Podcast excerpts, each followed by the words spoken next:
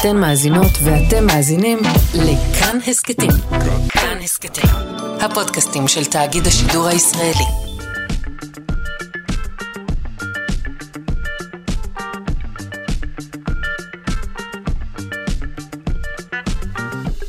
שלושה שיודעים. בוקר טוב למאזיני שלושה שיודעים, אה, בוקר של חדשות סוערות, אבל אנחנו ממשיכים כאן עם אה, מדע וידע כהרגלנו. מה בשעה הראשונה? על הסיבות לגירוד, על זאבים בצ'רנוביל, על מיטות קבורה רומיות ועל מצבו העדכני של הים התיכון. עורכת אלכס לויקר, מפיקה תמר בנימין, סייעה בתחקיר מאיה לוי, דימה קרנצוב על הביצוע הטכני, אני שרון קנטור, בואו נתחיל.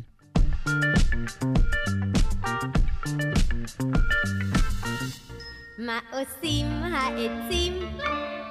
צומחים, ומה הבתים עושים? עומדים, והעננים נוסעים, נוסעים, והקוצים עושים שריפות. אנחנו ממשיכים אה, לגייס את מיטב המומחים שלנו עבורכם ועבור השאלות שאתם מציגים לנו בעמוד הפייסבוק כאן, שלושה שיודעים. והבוקר אנחנו פותחים עם השאלה של המאזין סיני גינת, שאלה שגרמה לנו לגרד בראשנו ולתהות מה זה גירוד ולמה אנחנו מתגרדים. אנחנו פונים לביולוגית ורד שפירא לתשובות. שלום. שלום, שלום, ויום דרווין שמח. אה, יום דרווין כן, שמח. כן, כן, כן, זה היום. כן. אה, וואו, וואו, כן. אז אה, זה יום מושלם לעסוק בשאלות אבולוציוניות מעניינות כמו למה לעזאזל אנחנו מתגרדים. וגירודים... אוקיי. כלומר, כן. אנחנו קושרים את דרווין לגירוד, הבנתי, בסדר גמור. הכל, הכל קשור לאבולוציה, אמ, אבל עקיצות ו- וגירודים והתגרדויות זה באמת משהו שהוא נורא נורא מטריד. ואנחנו מתגרדים מכל מיני סיבות, לא רק עקיצות של חרקים ולא רק אה, אמ, אמ, טפילים שנטפלים אלינו, אלא אנחנו מתגרדים למעשה עשרות פעמים ביום. זה קורה בגלל אלרגיות או בגלל יובש, או מחלות, או החלמה של פצע, או אפילו מכל מיני סיבות מסתוריות שאנחנו אפילו לא יודעים למה פתאום יש איזשהו גירוד, ואנחנו מוכרחים לגרד את המקום הזה ולגרום לאיזושהי הקלה. עכשיו, יש עוד כל מיני עניינים עם גירוד, כי עקיצות זה בעצם, אה, גירודים זה, זה כאילו מדבק, נכון? אנחנו רואים מישהו מתגרד, אנחנו גם מתגרדים, ולא תמיד ברור למה. ומה שמעניין ביולוגית בגירודים זה שאין אזור של גירוד במוח. כלומר, יש כאן איזושהי תחושה על החלק החיצוני של הגוף, זה תמיד בחלק החיצוני, אף פעם לא מגרד לך ואין לה או בטחול. ביטוי, ב- אין לה ביטוי במוח, לתחושה הזאת? יש, אבל אין לה אזור ספציפי. אוקיי. עכשיו, אז, אז יש לנו אה, גירודים, הם, יש כל מיני, יש גירוד כרוני, יש גירודים שהם תופעות לוואי בכלל של מחלות או של תרופות, ואנחנו לא כל כך מבינים, אבל במשך המון שנים לא כל כך הבינו מה זה הדבר הזה. אז ההגדרה אולי אולי נתחיל הכי- בגירוד שאנחנו אומרים, אוקיי, זה הגיוני, יש עקיצה, אז הייתי חושבת שאולי הגירוד נועד, אה, לא יודעת מה, לסלק איזה, איזה ארס, משהו, מנגנון יפה, כזה. אז זה, זה כבר ההסבר האבולוציוני ללמה אנחנו מתגרדים, אבל הרבה לפני שלמה למה אנחנו מתגרדים, מה זה בכלל גירוד, וגם זה משהו שנורא קשה להגדיר אותו. זה כאילו משהו שאנחנו עושים כל הזמן, אבל לכי תגדירי מה זה. אז הגדירו את זה בתור מין הגדרה כזאת כללית של אי נוחות שמעוררת רפלקס להתגרד. שזה בעצם ההגדרה הכי הכי כללית. היי, זה לא הגדרה של שום דבר, מה זה? בדיוק, זה ממש לא הגדרה. אז באמת, נתחיל מהגירוד הבסיסי, כמו שאת אומרת, הגירוד שנובע מאיזושהי עקיצה. עכשיו, הרבה מאוד שנים היינו מתגרדים, היה איזשהו גירוד, הייתה, הייתה לנו איזושהי אה, מחלה ש, אה, שמעוררת פריחה שיש בה גירודים, והתרופה המיידית הייתה אנטי-היסטמינים, אז נבין מה זה ההיסטמינים האלה.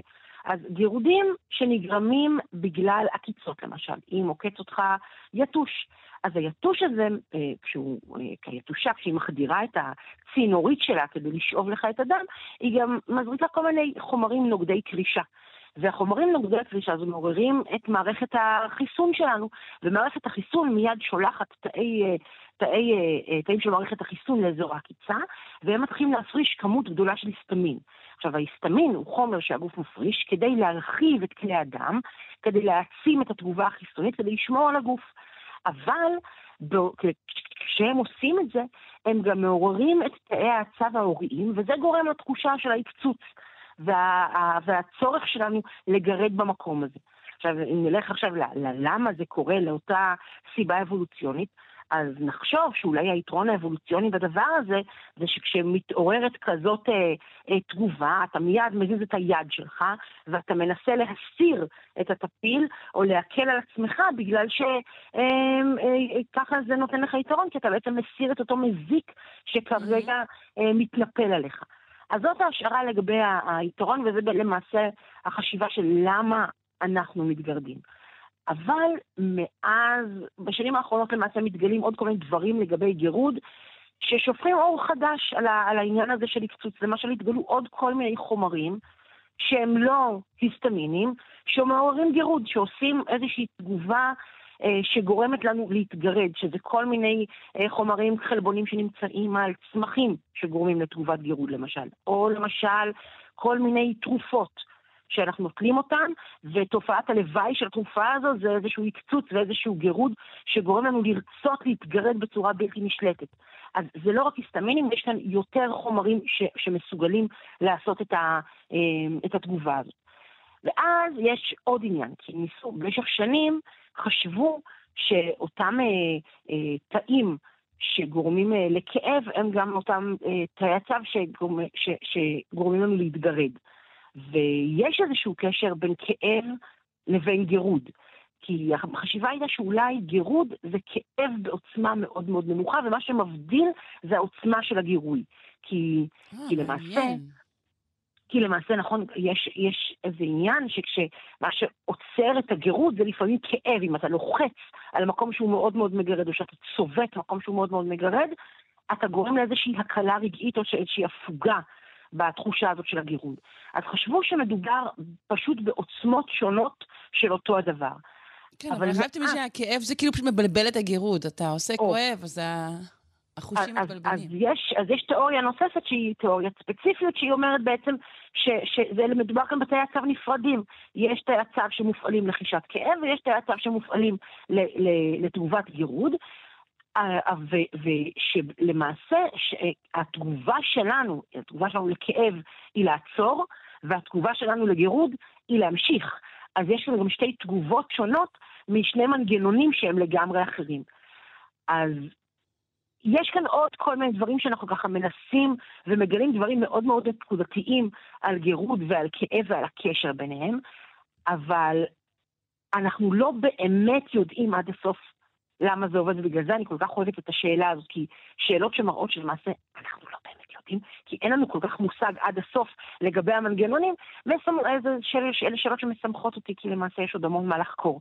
אבל כן חושבים, הסברה היא שהגירוד זה משהו שהופיע במהלך האבולוציה, כאמצעי לסילוק של כל מיני מזיקים, לסייע בסילוק של כל מיני צמחים רעילים שנגענו בהם, ולמעשה גם uh, יש דיון אבולוציוני שמדבר על זה שהדיבוק הזה, ההדבקה הזאת של אה, גירוד, שכשמישהו מתגרד אתה מיד מתחיל להתגרד גם, אז כנראה שיש כאן איזשהו יתרון לקבוצה שנמצאת ביחד, שאחד מתחיל להתגרד, האחרים נדבקים ממנו מעצם זה שהם אה, כן, אמפתיה והזדהות. כן, הוא בעצם מסמן לו, היי, אולי יש כאן פרושים או כן, טפיל אחר. וזה נותן איזשהו יתרון קבוצתי לכל הקבוצה. Mm. אבל יש עוד המון מה לחקור.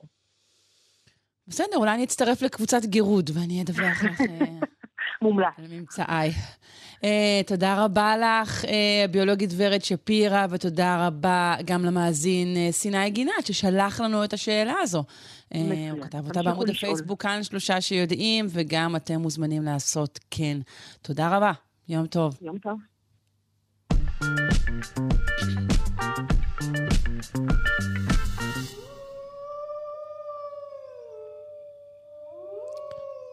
אנחנו עם מחקר חדש אה, שמלמד שזאבים שחיים באזור צ'רנוביל פיתחו עמידות לסרטן.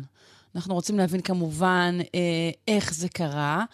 ובכלל אה, ללמוד על כל מיני מנגנוני הישרדות ושינויים מהירים יחסית שעוברים אה, על אה, בעלי חיים אה, כתגובה לסביבתם המשתנה, כמובן בעיקר בגלל בני האדם. נפנה לדוקטור יונת אשחר, מומחית להתנהגות בעלי חיים ממכון דוידסון לחינוך מדעי. שלום. שלום, שלום, בוקר טוב. בוקר אור. אה, בואי נתחיל מהזאבים הללו, זה די מדהים. בואו נתחיל מצ'רנוביל. אוקיי. אני חושבת שכולנו יודעים אה, מה קרה בצ'רנוביל, זה היה פיצוץ במתקן שבעצם מייצר אנרגיה גרעינית ב-1986, וזה גרם לזה שבעצם פינו את כל היישובים הסמוכים באוקראינה, ששם צ'רנוביל נמצאת, וגם בבלארוס, שממש ליד. אה, ועד היום יש אה, אזור של רדיוס 30 קילומטר בערך, שנקרא Chernobyl Exclusion Area, שבעיקרון יש שם אסור להיכנס. אסור להיכנס. שטח שעדיין, שעדיין יש בו אה, רמות קרינה גבוהות. אה, אפשר, יש, אה, אפשר להציג אישורים להיכנס לשם עם הגנה מתאימה, ציוד מוגן מתאים, אבל, ויש גם אפילו אנשים שצריכו למצוא את דרכם חזרה לכל מיני יישובים שם, אבל באופן רשמי אסור לגור שם, ואין שם כמעט בכלל בני אדם. אבל עדיין יש שם חיים. אה, זאבים אה, אולי לא, לא קראו את השלטים, או? הם לא קראו את השלטים. אה, לא רק הזאבים, יש שם מערכת אקולוגית שלמה, מדו-חיים וזוחלים ועד, ועד זאבים באמת. כולל חזירי בר, צבעים, ביזונים, כל מיני, וכל מיני יונקים, והזאבים הם טורפי על של, ה, של האזור הזה. עכשיו, הטורפי על אמורים להיפגע באופן הקשה ביותר בקרינה בעצם, כי אה, גם המזון שלהם הוא רדיואקטיבי וגם המזון של המזון שלהם הוא רדיואקטיבי. זאת אומרת, ככל שאנחנו מתקדמים בשרשרת המזון, ועולים לראש שרשרת המזון, ככה אנחנו נצפה שבעלי החיים אה, בעצם אה, יצטרכו להתמודד עם עוד יותר קרינה. מצד אחד, מצד שני זה גם עובר יותר אה, אה, פילטרים, יותר עיבוד, נכון? ככל שיש יותר כן, תחרות. כן, אבל הם גם מקבלים את הקלימה הישירה. זאת אומרת, הם כן, מקבלים... זה נכון, לא, זה נכון, אבל דיב, דיברתי על זה שאמרת שזה יותר גבוה בשרשרת, אני, אני לא יודעת כן. אם הדבר הזה הוא יתרון או חיסרון. אמ, ו... אבל מה שבעצם ראו חוקרים שהתחילו לחקור את הזאבים שגרים אה, באזור הזה מסביב לצ'רנוביל, שהם ממש משגשגים, לא רק שהם שרדו שם, ממש שגשגו.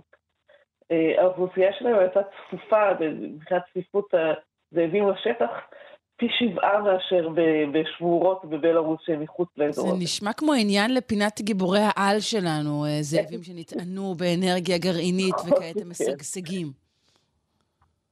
אז הם לא נטענו באנרגיה גרעינית, אבל אה, מה שהחוקרים חושבים זה שהם בכל זאת מסוגלים להתמודד איתה טוב יותר. אה, שמו קולרים על הזאבים האלה שכוללים גם מדי קרינה, וראו שהם אה, אכן נחשפים לקרינה גבוהה. אבל אה, כשלקחו מהם דם ובדקו את הגנים שלהם, ראו שבהשוואה לאוכלוסיות אחרות, גם בבלארוס וגם בארצות הברית, של זאבים, יש להם שינויים בגנים, שהם חושבים שזו תוצאה של באמת תהליך אבולוציוני מהיר, ש... אה, כי הגנים האלה זה גנים שמעורבים בפעילות של מערכת החיסון ספציפית נגד סרטן. אז הם לא יודעים בדיוק אם זה גורם להם לחלות פחות בסרטן, אם זה גורם להם להתמודד טוב יותר או לשרוד טוב יותר סרטן כשהם חולים בסרטן, אבל נראה שזה עושה להם משהו כדי להקנות להם עמידות לפחות חלקית אה, בפני סרטן. לסרטן. ו... תגיד, כמה דורות בעצם, כמה דורות בעצם של, נגיד, אנחנו אומרים זה קרה ב-86, על כמה כן. דורות של זאבים אנחנו מדברים, פחות או יותר? אז אנחנו מדברים על אה, אה, לפחות איזה 20 דורות של, אה, של זאבים. כי הם אה, כמו כלבים, הם מתרבים אה, בגיל מאוד צעיר. אוקיי, אז, אז זה הגיוני? אולי לנו זה נראה כאילו שינוי גנטי תוך כלום זמן? אולי זה שינוי כן, גנטי? כן, זה נראה שינוי גנטי מאוד מהיר, שינוי אבולוציוני מאוד מהיר. אמ, ומה שהחוקרים גם אומרים זה שזה באמת, אה, אנחנו רואים את זה, כמו שהזכרת, במקומות אחרים שבהם יהיו השפעות של בני אדם, כי ההשפעה של בני אדם היא מאוד מאוד חזקה. בעצם זה יוצר אה, אה, ברירה מאוד מאוד, וזה מדברים על ברירה טבעית, ברירה מאוד מאוד מאוד חזקה על בעלי החיים. זאת אומרת, מי שלא היה לו את ה... תסבירי רגע את, ה, את המינוח הזה. ברירה חזקה זה אומר שהרבה מתים. למרבה הצער. Mm, אה, אוקיי. זאת אומרת שבמקרה הזה, מי שלא היה לו את המוטציות הנכונות, במרכאות, שעוזרות לו להתמודד עם הקרינה, פשוט לא שרד. אה, אז אה, ברירה חדשה, למשל, זו ברירה שנותנת לך עוד כמה אחוזי סיכוי לשרוד על פני האחרים. אבל פה אנחנו מדברים על ברירה שנותנת לך סיכויים הרבה הרבה הרבה יותר טובים מאחרים לשרוד. כן. רגע, אה, לפני אם שנמשיך זה לא לשאר, אה. לשאר בעלי החיים, שיש לנו עוד כמה דוגמאות באמת אה, לשינויים כאלו. ספציפית, אנחנו מדברים פה שוב על שינוי גנטי שנותן אה, עמידות מסוימת לסרטן. זה משהו שכרגע החוקרים אה, בודדו אותו, בודקים אותו, אה, הם כרגע בודקים אותו, הם עוד לא לשאול יודעים אותו בדיוק. אלינו כמובן. כן, הם עוד לא יודעים בדיוק איך זה, איך זה עובד, הם רק יודעים באיזה אה, גנים אנחנו ראינו הבדל בין הזאבים האלה לזאבים אחרים. אה, וכן, הם מנסים לבדוק בדיוק מה המוטציות שקרו ואיך הן עוזרות להם, כי זה אנחנו עוד לא יודעים. איך בעצם זה עוזר. להם להתמודד עם, הקרינה. אוקיי. אמ, באמת אנחנו מדברים אז שוב על עוד בעלי חיים אה, אמ, שעשו את השינויים המהירים האלו. בשבוע שעבר אה, דיברנו כאן על מחקר שעסק באשים ובאור. אה, מחקר שבעצם אה, אמר שהאור מבלבל את האשים, שהם נמשכים אליו אולי, אבל אז זה כן, בעצם דופק להם את המערכת. זה מחקר אה. נהדר, הוא בעצם אומר שלא נמשכים אליו, הם, הם, הם משתמשים בו כדי, הם חושבים שזה הירח ומשתמשים בו כדי לדעת מה למעלה ומה למטה. כן, כן. ואם אבל עכשיו הם, אני אה, רואה שיש אשים לא. שאפילו בעצם פיתחו איזשהו שינוי, והם כבר לא נמשכים לאור. הם אה, הרבה פחות אה, מתבלבלים ממנו, הרבה פחות מתרגשים. אה, זה מחקר באמת שהיה באירופה, באזורים בצרפת ושווייץ. חוקרים אה, אספו אה, זחלים של אש הפלחון, זה נקרא בעברית, ואספו אותם לאזורים שהם מאוד כפריים, שאין בהם כמעט זיהום אור, ומאזורים עירוניים שיש בהם הרבה מאוד זיהום אור, וכשבחנו אותם היה הבדל של 30% במשיכה לאור, או, או בבלבול מהאור, בתגובה לאור. אז האשים בעיר שהם כבר, במשך הרבה דורות, כי, כדור של אש זה, זה די קצר, במשך הרבה דורות נחשפים לזיהום אור, הם פשוט פחות התרגשו מזה.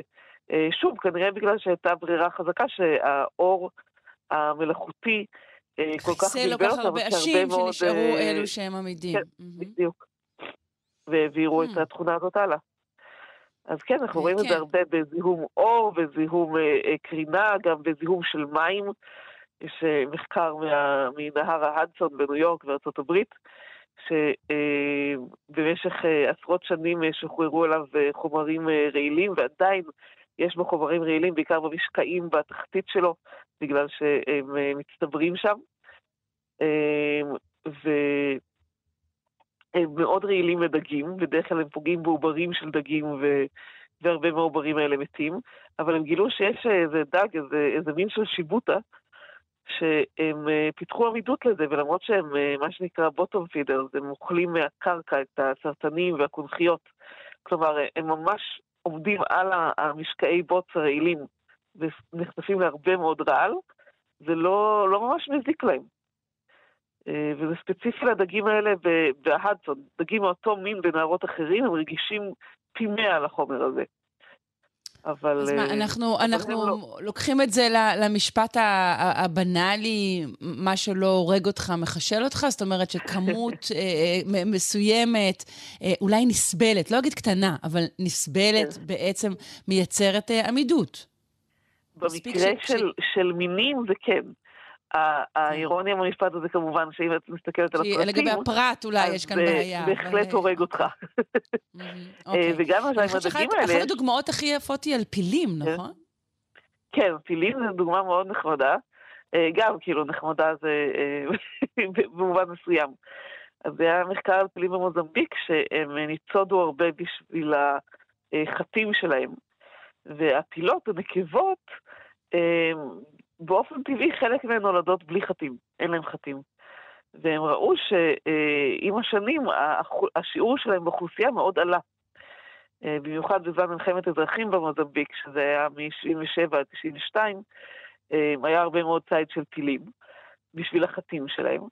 ולפני המלחמה אה, השיעור של הפילות בלי החטים היה 19%, ואחרי המלחמה הוא היה 51%.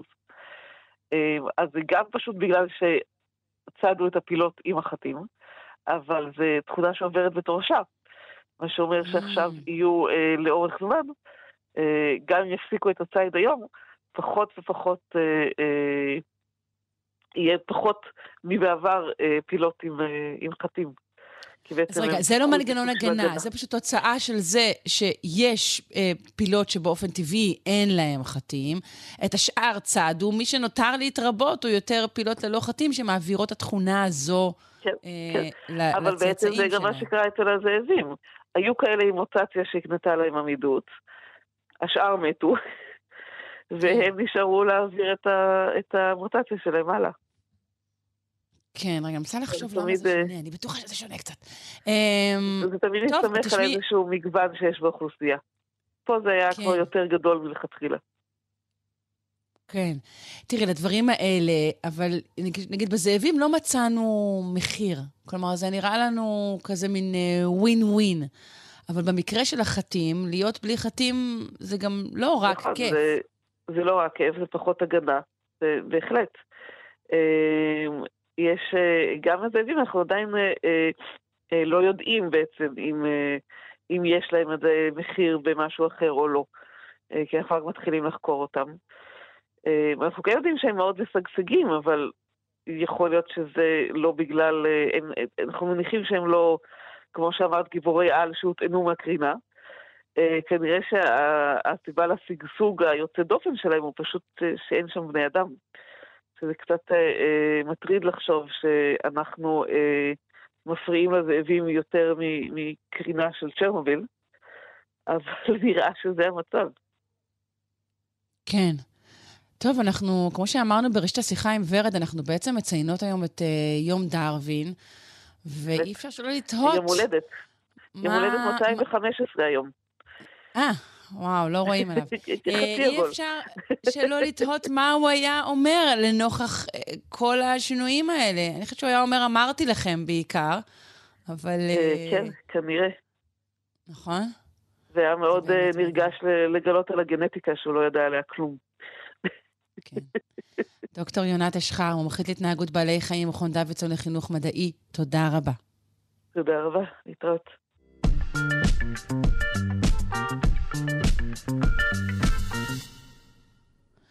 אנחנו עם uh, גילוי מדהים. באתר בנייה בלונדון התגלתה לראשונה בשלמותה מיטת קבורה מהתקופה הרומית וחפצים נוספים. אנחנו רוצים אה, לשאול בכלל מהי מיטת קבורה ומה היא עושה בלונדון. אה, נפנה לאהוב הקהל, הדוקטור גיא שטיבל מהחוג לארכיאולוגיה ותרבויות המזרח הקדום באוניברסיטת תל אביב. שלום. בוקר טוב שום. בוקר אור. אז אמ, קודם כל, המיטה התגלתה בלונדון? זה דבר שקורה כן. הרבה, עתיקות רומיות בלונדון? אמ, התשובה היא כן, אני, אפשר להידרש אולי לראש ממשלתנו הראשון שנהג להגיד שירושלים הייתה עיר כשלונדון הייתה רק כפר דייגים. אמ, מצד אחד הוא צודק, מצד שני, אמ, באמת באזור אה, של ה-City of London, ממש ככה במרכז אה, העיר, אה, שאז נקרא, נקרא לונדוניום, ומכאן גם השם, זאת אומרת זה שם, לונדון הוא, הוא שם רומי. במרכז העיר אנחנו מכירים ממש בלב הפועם של מגדלי העסקים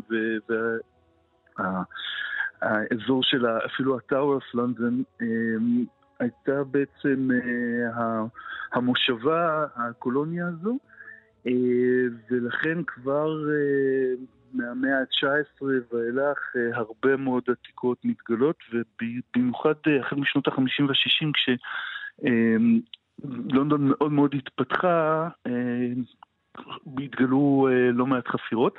מה שמעניין בהקשר הזה, אה, עצם הגילוי אומר לנו שאנחנו לא בתוך העיר, אלא קצת בשוליים, מכיוון שכלל רומי גדול וידוע, ותכף נדבר על הדבר הזה, ואפילו נדבר על למורים, אה, נצליח לחבר למורים ב, ביום הזה.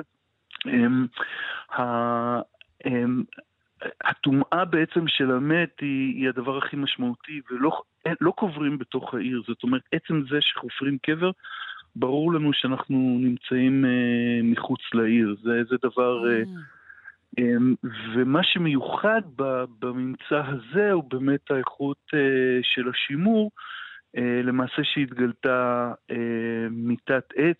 אה, אני אגיד רגע משהו על החומר, ואז אם תרצי ככה נפתח קצת את ההיבט שקשור למה עושה שם המיטה באמצע לכאורה שום מקום. היתרון במרחבים האלה של אנגליה זה שיורד גשם והרבה גשם ואדמה, במיוחד באזור של הנהר אה, של התמז אה, היא באמת אה, מאוד ספוגה במים, ומה שקורה זה שבחפירות שם מדי פעם מתגלים סוג של ניסים של חומרים שבדרך כלל לא משתמרים בחפירות. אנחנו רגילים לראות עץ ואור, למשל בחפירות במצדה או בחפירות במדבר יהודה, אז באמת יש שימור נפלא בגלל היובש. במרחבים של אנגליה, במיוחד אה, באזורים האלה, או בצפון אנגליה, אנחנו מקבלים אה, תנאים אנאירובים, אה, בעצם כמו מתחת למים, כמו בחפירות תת-ימיות. ולכן פה ושם קורים הניסים האלה, ובאמת משהו כמו אה, מיטה שלמה, זאת אומרת, תחשבו במושגים של שזלונג, אה, מעין אה, היבט כזה, גם לרומאים היה את השלוש, שתיים, אחד, זה לא המצאה של שנות ה-70 שלנו. אז נמצא בעצם, נמצאה מיטה כזאת שלמה כמעט לחלוטין, וזה בהחלט דבר מרגש. אבל זה שזלונג של אנשים מתים, לא של חיים. זה, זה, זה מוזר לדבר בבוקר כזה שמצד אחד אנחנו מקבלים את הידיעות על אה, חילוץ אה, של שני אנשים חטופים ומצד שני נפרדים משני חיילים, אז אני חושב שזו דוגמה אה, לכמה המוות והחיים מתערבבים ביחד. אה, וכמו שלאל יש את הבית שלו, שזה המקדש, אז גם למתים יש את הבתים שלהם. אה, והרבה מאוד פרקטיקות, כולל כאלה שחגגו דברים מסוימים, היו, היו נוכחים, זאת אומרת, אה, למשל, אה, מיטה שכזו היא בעצם, או מיטה או ספה או כורסה, נגיד ספה אולי זו מילה יותר מדויקת, שימשה בטריקליניום, בעצם חדר האירוח, מעין סלון שכזה שבו היו יושבים בהסבה של חטא, אה, נשענים לצד שמאל ושותים, אוכלים ואז שותים אלכוהול. ומיטה כזו שימשה גם את המת אה, לא רק אה, בתהלוכה שהובילה אותו ממקום, או מקום מותו או מקום מותה, תכף נדבר אולי גם על ענייני המגדר, אלא גם, אה, גם בדרך לקבר וגם בקבר עצמו. זאת אומרת, הקבר הרבה פעמים מוצב בצורה שמהדהדת קצת גם את ההיבט הזה של, ה, של הבית אה, של המת, אנחנו מכירים אה, מכמה קברים מאוד מפוארים באיטליה, ב, בהולנד למשל, אה, ו, ועכשיו גם באנגליה, ממש מה, מהממצא הזה, גם את התיאורים שמתארים את המעין סעודה כזו, חגיגה כזאת. עכשיו, המיטה עצמה נועדה לטקס שלם, וצריך להבין ש, שהמוות כ- כחלק מההליכים שאנחנו עוברים גם בחיים, ושעון החיים שלנו מתחיל לתקתק. זאת אומרת, מישהו יגיד שזה מין שעון עצר, ברגע שאנחנו נולדים אנחנו מתחילים לספור, לא שאנחנו יודעים מתי, אבל מתי ניפרד מהעולם הזה, אבל מבחינת הקדמונים, אני חושב שגם בינינו אה, יש כאלה שרואים בזה רק חלק או שלב אה, מהחיים. אה, ו... בעצם יש לנו גם את, ה, אה, את היציאה מהבית אה, אה, אל המרחב הציבורי ובסופו של דבר גם ההגעה למקום ההטמנה. בעולם הרומי הדבר הזה היה חלק ממה שאני הרבה פעמים אומר לסטודנטים ולסטודנטים שלנו באוניברסיטת תל אביב, מדברים על הפרפורמנס, זאת אומרת, זה סוג של הופעה. אה, יש אה, בחיים שלנו, אז אנחנו חושבים על מסיבות או חגיגות או ארוחת יום שישי כסוג של אה, במה כזאת שיש תפקידים, ואב הבית ואם הבית והילדים, וכל אחד יש לו את התפקידים שלו. גם ההיבט של ההלוויה היה דבר שכזה, שהיו בו הרבה מאוד uh, קודים מסורתיים. Uh, הרומים מדברים על עמוס uh, uh, בעצם המסורת, הייתי אומר, של האבות והאימהות, זאת אומרת של האנססטרס, של הקדמונים, והם מאוד מאוד נוכחים. כולל נוכחים. כמובן שיש הבדלים בין המעמדות, אבל האם כולם בכלל זכו לקבורה כזו? לא. לא, לא, זה, זה ממש, את צודקת מאוד בשאלה הזאת, אנחנו קודם כל די ברור שמדברים על מישהו ממעמד גבוה, המיטה עצמה עשויה מעץ אה, אלון, ככה במסורת, אה, הייתי אומר אפילו המקומית, אה, הטובה לאורך כל השנים, ברור לחלוטין שאנחנו מדברים על מישהו ממעמד הרבה יותר גבוה, וגם רואים את זה מחפצי הלוויה, תרתי משמע בהקשר הזה. רוב האנשים, ושוב, אנחנו, זה תלוי באיזה תקופה רומית אנחנו מדברים, כי הדברים קצת השתנו מקבורה ואחר כך זה עובר לקרמציה ואז חוזר לקבורה, לאינומציה רגילה, אבל ההטמנה בעצם אה, בקבר. אבל בתקופה הזו אנחנו בעיקר מדברים על קרמציה. אה, אנשים שלא היה להם כסף, אה, פשוט הייתה קרמציה וזהו, וה... בני האנוש, כי הם, הם, לא היו, הם, הם לא נחשבו לאנשים, זאת אומרת, זה עצוב להגיד, אבל בעולם ש, שבו יש עבדים ובו יש אה, דרגות מתחת לבני אדם בעצם, אה, ש, שרואים אותם כרכוש, כ, כסופרים אותם כחלק ממשק הבית, אבל, אבל ממש כ, כרכוש, אלה לפעמים אפילו לא, לא זכו לקבורה מסודרת, אה, ולפעמים ככה ממש נזרקו לבורות, ואנחנו מכירים מקרים למשל של גלדיאטורים שממש אה, הושלכו. כאלה שלא זכו לקבורה נאותה היו יכולים לשוב, אני לא אגיד ולנקום, אבל אלה הם הלמורים, זאת אומרת, החיה הזאת שאנחנו מכירים, כל כך חביבה ממדגסקר, בין אם זה סרטים כאלה ואחרים אה, אמריקאים או, או, כן. או מהספארי, אז למור בלטינית זה בעצם אה, רוח רפאים. זאת אומרת, מי שקרא לה למור בהתחלה בעצם הגדיר אותם כרוח רפאים עם העיגולים האלה מסביב לעיניים. ובלטינית למורים הם בעצם אה, רוחות רפאים ש, שמשוטטות ותוקפות אנשים, ולכן גם צריך להתגונן. אני זוכרת לפני כמה חודשים איפשהו בתחילת המלחמה דיברנו על, על מראה, ו, ו, שבין היתר המראה שהתגלתה בירושלים בקבר של אותה, נאמר, אשת ליווי, אז ה...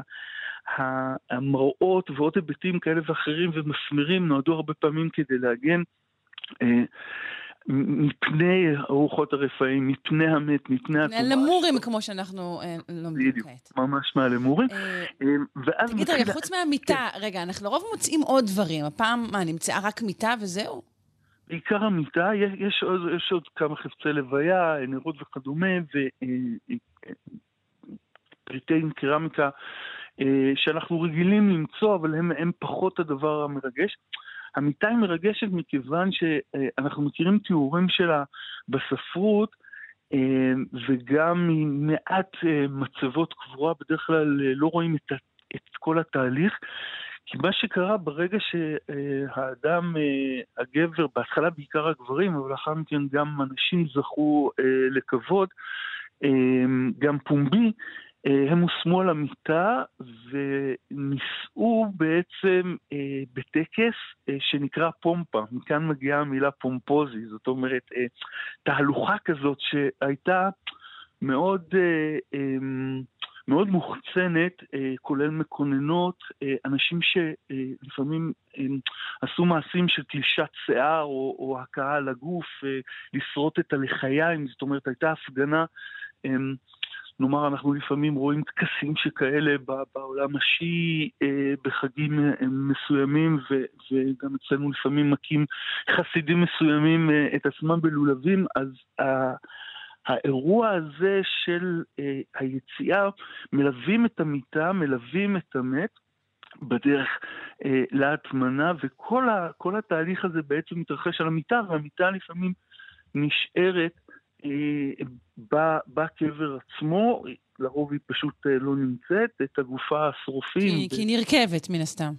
אז, אז הגופה, כן, המיטה עצמה ממש נרכבת, אבל את, את הגופה בעצם היו שורפים בהליך של קרמציה, שמאוד היה מקובל בשנים האלה, אורזים בכלי שאנחנו קוראים לו אורנה, פעמים מחרס, ואותו מניחים גם בקבר, והמיטה כבר נשארת שם כאיזשהו מנחה או מחווה למת. והדבר המעניין זה ש... חלק מהסצנות שאנחנו הרבה פעמים רואים באירועים האלה ומוצאים אותם גם בארץ, ודרך אגב סוד קטן, מיטה אחת כזו אפילו נמצאה בקבר בארץ, למרגלות מצדה, ובעבר הייתה חלק מתערוכה, כנראה מהתקופה של הורדוס. אנחנו רואים הרבה פעמים בקבורות האלה תיאורים שקשורים בגלדיטורים, וזה דבר שהם... קצת מוזר, הם אפילו נמצאים במקומות uh, כמו בית שערים ותל עיתון, uh, שני אתרים בארץ, שאחד מהם הוא ממש נקרופוליס יהודי, זאת אומרת בית קברות יהודי, והשאלה מה, מה גלדיטורים עושים שם, איך זה קשור. וגלדיטורים, אה, מתברר, במשך מאות שנים אה, היו חלק מה, מהפומפה, מהתהלוכה הזאת, אה, ונועדו אה, לפייס את המתים. אה, ומקורות רומים מדברים על זה שהיו מפייסים את הנשמות של המתים עם דם אנושי. זאת אומרת, יש פה הליך, אנחנו מסוגלים לקרוא לו אולי סוג של ברברי, אבל, אבל תהליך מאוד קשה, שלמעשה חלק מהחגיגות האלה היו משחקים, אם אפשר לקרוא להם משחקים, של קרבות, דו-קרב, אה, ומסופרים על יוליוס קייסר שחגג אה, או ציין 20 שנה למותו של אביו, שהוא הכשיר 320 זוגות של גלדיטורים, זאת אומרת 640 לוחמים שקיבלו נשק והוכשרו כדי להרוג אחד את השני, הספורט אחד האהובים ביותר אה, ברומא, באמפיתיאטרות, פה זה היה חלק מטקס, מטקס ההלוויה. וזה הפך להיות כל כך פופולרי, שבעצם מה שנולד מתוך איזשהי אה, אה, אקט אה, שמלווה בתהלוכה, בפומפה הזאת, את המתים, אה, הופך להיות ספורט בפני עצמו וזוכה למתקנים הגדולים ביותר, כן, הקולוסיאום, כן. זוכה לפרסים הגדולים ביותר. אה, אנשים אוהבים דם, זאת אומרת, קשה להגיד כן. את זה אה. בתקופה של מלחמה, אבל כן. קשה, אבל גם אולי, גם, אבל גם אולי ראוי. שאלה אחרונה ובקצרה, אנחנו כל הזמן מתארים אה, אה, אה, דברים רומאיים, אבל נחזור ונאמר, המיטה נמצאה בבריטניה. אני רק ת, תן לי איזה אור. עד כמה התרבות בפרובינציה הבריטית הייתה תרבות בכלל בריטונית, או עד כמה הייתה פשוט כולה רומאית וזהו? אה, אנחנו צריכים סמסטר שלם. אה, צריכים אה, סמסטר לזה? אוקיי. האימפריה, הרומית השתרעה אה, עד פחות או יותר הגבול, כן, חומת אדריאנוס עד הגבול בין אנגליה לסקוטלנד. במרחבים האלה הם אף פעם לא חצו, כבשו את האזור הזה של השבט העקשני הזה שנקרא סקוטי, וככה אולי קיבלנו את, את מי החיים, כן, כל מי שאוהב וויסקי בין המאזינות והמאזינים, אז ככה ניצל לנו המשקה המיוחד הזה. אה, וכמו כל פרובינציה בכל רחבי האימפריה, וזה לא משנה כרגע אם זה באזור המזרחי שלנו או באזור הצפוני או הצפון מערבי אה, של בריטניה, שגם זה שם כמובן אה, רומי, כמו היספניה וכמו גליה ורומניה, ואנחנו להמשיך עם כל השמות האלה, לעשות name dropping תרתי משמע. אמ, במקומות האלה האימפריה השאירה את החותם שלה, קיבלה דברים מהמקומיים, זאת אומרת יש כן אלמנטים ברטונים שנכנסים, קרמיקה, אה, אלים לפעמים שעוברים אה, תהליך בעצם של אה, סנקרטיזם ואנחנו מקבלים אלים מקומיים שמתערבבים עם האלים הרומים וגם בתרבות החומרית וגם בקבורה. יש מקומות קשי עורף כמו באזורים שלנו, שלמשל קרמציה הייתה כמובן איסור חמור ביותר ו- ולא יקרה כדבר הזה, ולכן ניתן לזהות את הדברים אה, בצורה מאוד ברורה, מהו קבר כן. לצורך העניין של יהודי ומהו קבר פגאני רומי. אמ, אבל זה לא צריך להפתיע שבלונדון זה קורה, אני אציין שממש באזור הזה יש מחנה רומי מאוד מאוד גדול, והאייג'נט, זאת אומרת הסוכנים, מי שהרבה פעמים מביא את התרבות ויוצר תרבות חדשה, שבסופו של דבר אנחנו קוראים לה אימפריה הרומית, וגם הדבר הזה משתנה לאורך השנים, הם בעצם החיילים, קצת דומה לתפקיד של נאמר אה, החיילים האמריקאים אחרי מלחמת העולם השנייה בגרמניה או ביפן, אלוויס מגיע לגרמניה, אה, היפנים פתאום משחקים בייסבול ורואים את זה עד היום באולימפיאדה, כמובן בגלל שבמקרה הזה האימפריה האמריקאית הייתה שם כן. ונוצרו החיבורים האלה, זה כמו שפסטה מגיעה לאתיופיה עם, ה, עם אה, האיטלקים, אז אנחנו ממש אנחנו רואים... אנחנו לא יכולים להכיל יותר, זהו, אנחנו אי אפשר, יצאנו ממיטה רומית, היינו עם למורים, למורים. עכשיו אנחנו עם אלוויס ועם פסטה, זהו, אני, אני חושבת שאנחנו נצטרך פשוט לחזור ולדבר שוב ממש ממש בקרוב. אה, אני מודה לך מאוד. אה, על השיחה הזו. דוקטור גיא שטיבל, מהחוג לארכיאולוגיה ותרבות המזרח הקדום באוניברסיטת תל אביב. תודה רבה. יום טוב.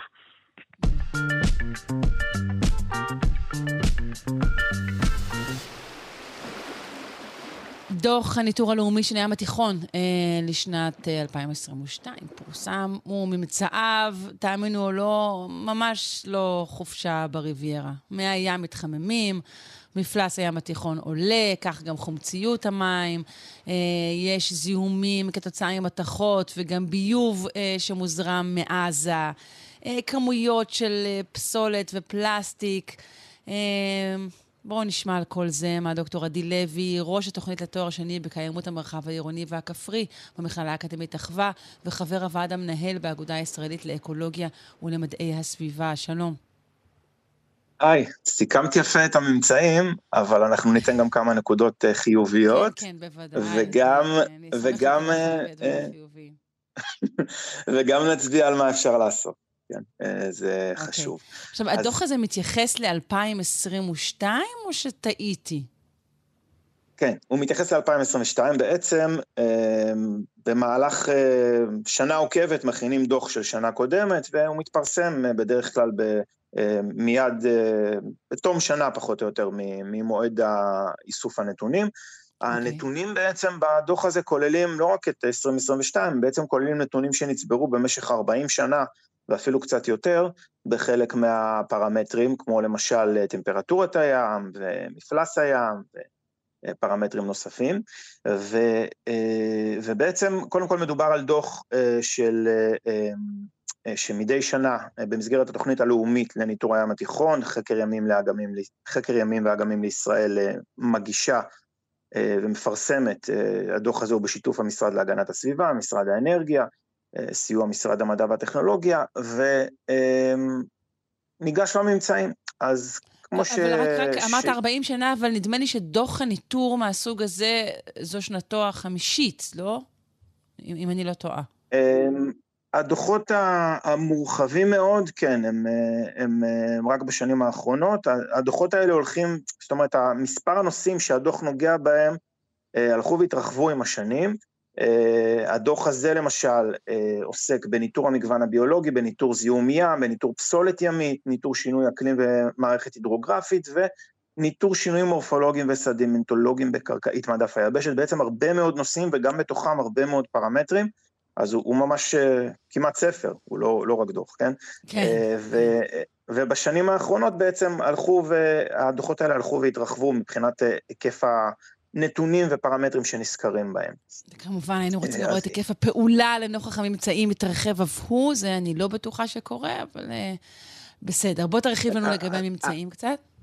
אז קודם כל לגבי פעולה, הדוחות האלה הם סופר חשובים, הם משמשים כבעצם בסיס לקבלת החלטות, החלטות מבוססת מדע, בכל מה שקשור לפעילות בים, אם זה קידוחי גז ונפט, ואם זה שמורות טבע, ואם זה אה, כל מה שקשור לניהול דייג, אה, כל הדברים האלה בעצם אה, זקוקים לנתונים, מקבלי ההחלטות, כדי לבצע החלטות.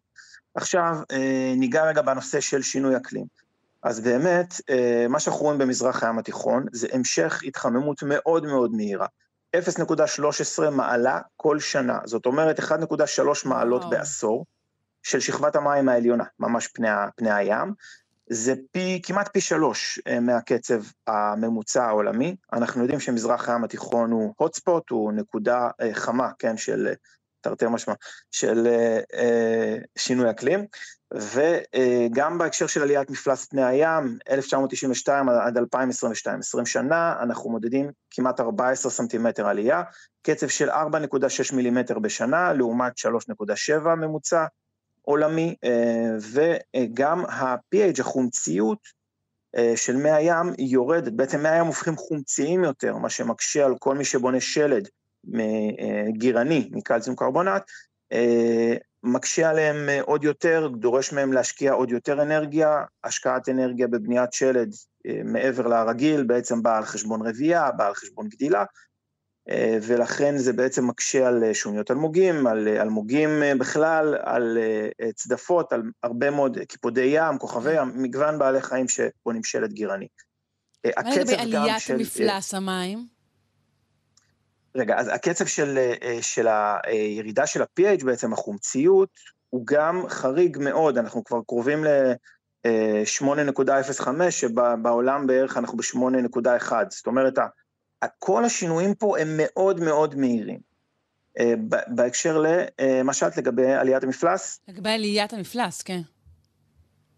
אז עליית המפלס, כן, הקצב שלה הוא מאוד מאוד מהיר. עליית מפלס נגרמת אה, אחד מתוספת של מים שנכנסים אל האוקיינוסים, זה מעמסת קרחונים בעיקר היום בגרינלנד, קרח יבשתי, וקצת באנטארקטיקה, ובנוסף התרחבות טרמית של המים, כשמים מתחממים, כמו כל חומר אחר, הם מתפשטים, הנפח שלהם גדל קצת, אה, וזה אה, בעצם מתבטא בסופו של דבר בקצב עליית מפלס פני ים מאוד מהיר. באזור שלנו, וגם השכבה העליונה, אותה שכבה מעורבבת שהיא אה, חיונית, חיות באצות, ובעצם הפוטוסינתזה הולכת ומתכווצת אצלנו. יש פה שינויים מאוד, אה, מאוד מעניינים, זה מין מעבדה טבעית אה, שממחישה איך ייראה שינוי האקלים במקומות אה, אחרים, אוקיינוסים גדולים יותר, אה, בשנים הבאות. בדקות שנותרו לנו, בואו נתייחס לזיהומים, גם למתכות אבל גם לביוב. אז קודם כל יש לנו זיהום של כספית באזור עכו, זיהום שמגיע מתוך נביאת מי תהום מהיבשה אל הים, מפעל שנסגר, שהיה של פרוטרום לפני הרבה מאוד שנים, ושפכי כספית שהיו שם אה, בקרקע חלחלו אל, אל מי התהום, ובשנים האחרונות אה, ראינו איזושהי עצירה בנביאה של מי התהום אל הים, כנראה מפלס מי תהום נמוך יותר, עכשיו בשנה האחרונה רואים שוב עלייה אה, בריכוז הכספית, כלומר, גם, גם בדגים, גם מפעל שכבר במים. נסגר ואמרנו נפטרנו, לפני עשרות שנים. ההשפעה, ההשפעה עדיין אה, ממשיכה. לגמרי. זיהום, זיהום אה, מי תהום, זיהום קרקעות, זה דבר שלוקח המון זמן לטפל בו, אם בכלל מצליחים, וזה סופר מורכב, זה לוקח הרבה מאוד זמן. יש לנו גם זיהום של TBT, שזה צבע שמונע התיישבות של חסרי חוליות, שהשתמשו בו במעגנות וציפו איתו סירות, כל מיני מתקנים ימיים, לפני עשרות שנים, ואסור להשתמש בו כבר הרבה מאוד שנים, ואנחנו מוצאים אותו, יש מאגר שלו בקרקע, הוא לא מתפרק, יש מאגר שלו בקרקע במעגנות ונמלים, ומספיק שיש איזשהו ערבול של הקרקע, אנחנו רואים עלייה באותן מעגנות גם ב-TBT. אה, מעבר לזה, אה, יש עוד הרבה מאוד שינויים מעניינים, הנושא של אה, למשל מגוון ביולוגי, פלישה של מינים מים כן. סוף, אנחנו רואים דווקא אזורים... אני רוצה שתתייחס בקצרה לביוב אבל, לביוב שמגיע מעזה. נגיד גם על זה משפט ממש בקצרה, אבל הנושא של מינים פולשים, בעצם אנחנו רואים משהו מאוד מעניין. איפה שנאסר דייג מכמורת, יש ירידה בכמות המינים הפולשים בחוף החולי. במצע החולי, ועומק של 20 מטר, ואיפה שעדיין מותר דייג מכמורת, אנחנו רואים עדיין אה, הרבה מאוד מינים פולשים, וזה מעיד בין השאר על הצורך אה, לצמצם או לבטל את דייג המכמורת, שבעצם פוגע לנו בכל מה שחי על הקרקעית, אה, וגם במגוון הביולוגי. אה, לגבי ביוב, אה, ביוב, בעצם אנחנו, אמ, אנחנו ממשיכים לראות בניטור אה, באמצעות לוויינים, רואים פריחות של אה, אצות שהן כתוצאה מהזרמת הביוב, אמ, שבתקופות של עימותים, כן, אנחנו רואים שהעימותים מול עזה, בטח עכשיו, אנחנו רואים שכמות הביוב הגולמי שמוזרמת לים הולכת וגדלה, והפחות אה, מטופל, אם בכלל, ובטח שאין חשמל, ולכן בעצם גם הביוב הזה מגיע עם הזרם צפונה, לכיוון אשקלון, לכיוון מתקני ההתפלה. זו השלכה ו... אולי שלא חשבנו עליה מהמלחמה הזו. בהחלט. זהו, השעה הגיעה לסיומה. דוקטור עדי לוי, תודה רבה לך על הסיכום העגום, אבל הבהחלט מעניין וחשוב הזה. תודה רבה. בבקשה, מומלץ לקרוא את הדוח, יש שם עוד המון מידע. בהחלט, תודה.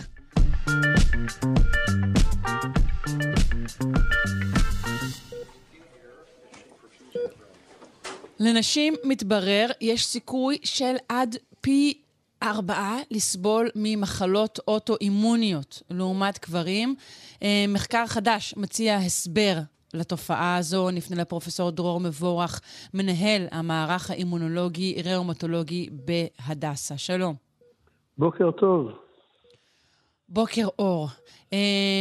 בוא בכל זאת נתחיל ברקע קצר על מה הן מחלות אוטואימוניות, כיצד הן תוקפות אותנו.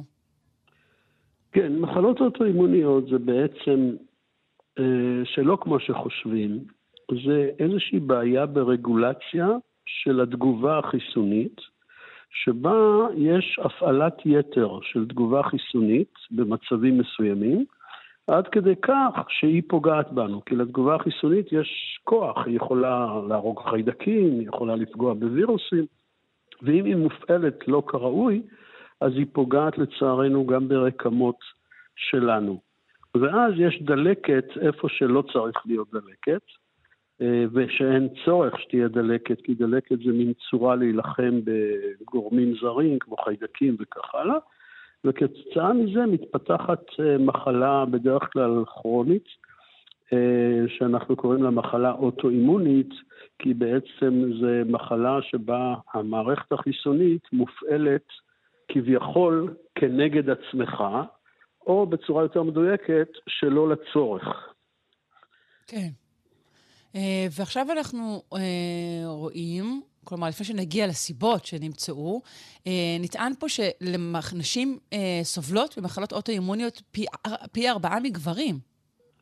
תראי, זה גם לא מדויק, כי יש מחלות שנשים סובלות פי עשרה מגברים, ויש מחלות שגברים סובלים יותר מנשים. אז יש ספקטרום, אבל באופן ממוצע, אפשר להגיד, בכלל המחלות האוטואימוניות, נשים אה, סובלות בממוצע פי ארבעה יותר מגברים. אבל אני אומר, זה תלוי איזה מחלות. יש מחלות שגברים סובלים יותר, ויש מחלות שנשים סובלות הרבה יותר.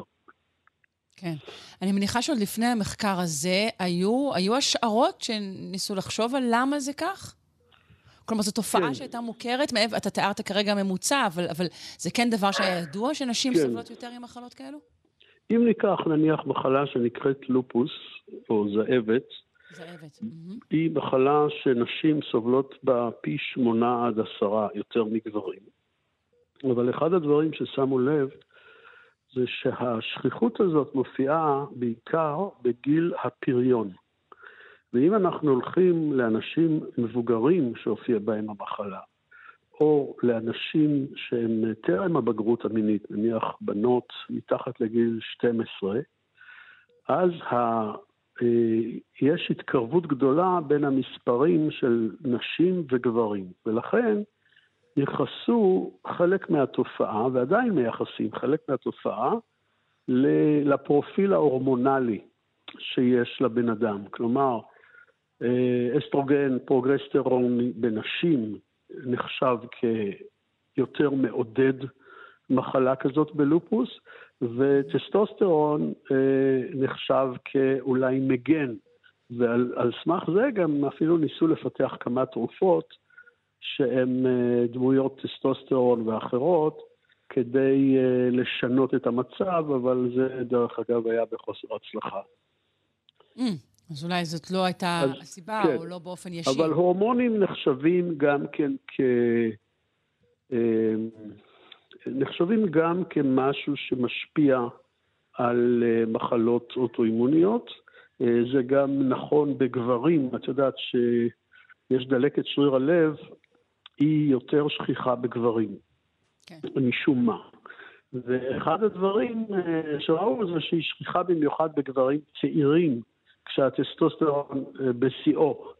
ולכן יש פה מחשבות שהורמונים הם בהחלט אה, מרכיב במחלות אוטואימוניות. מעניין.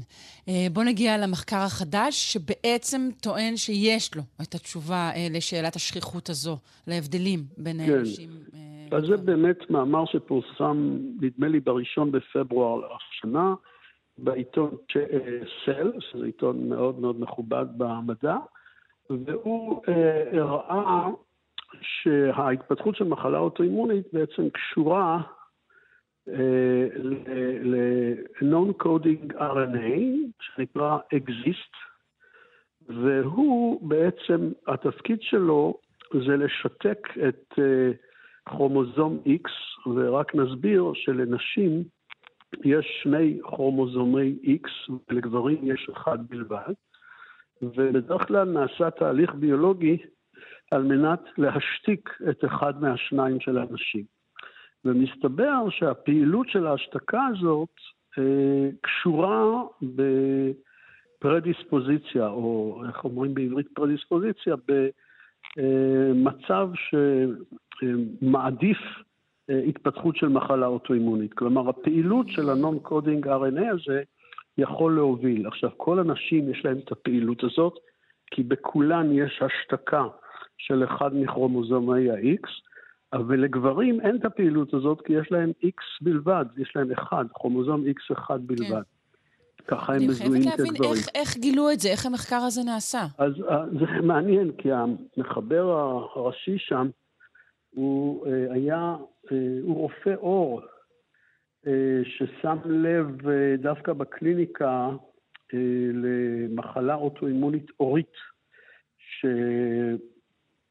שהיא אה, אה, מופיעה במטופלות שלו, ודרך זה, זה עלה לו הרעיון הזה לבדוק את זה, ואז בדקו את זה בעכברים בצורה שאפשר לעשות הינדוס כזה, אינג'ינירינג, שמאפשר אה, לא ל-non-coding RNA הזה לא לתפקד וכן לתפקד ולתפקד ביתר, ודרך זה הוכיחו שיש לו תפקיד חשוב בהעדפה של התפתחות מחלה אוטואימונית.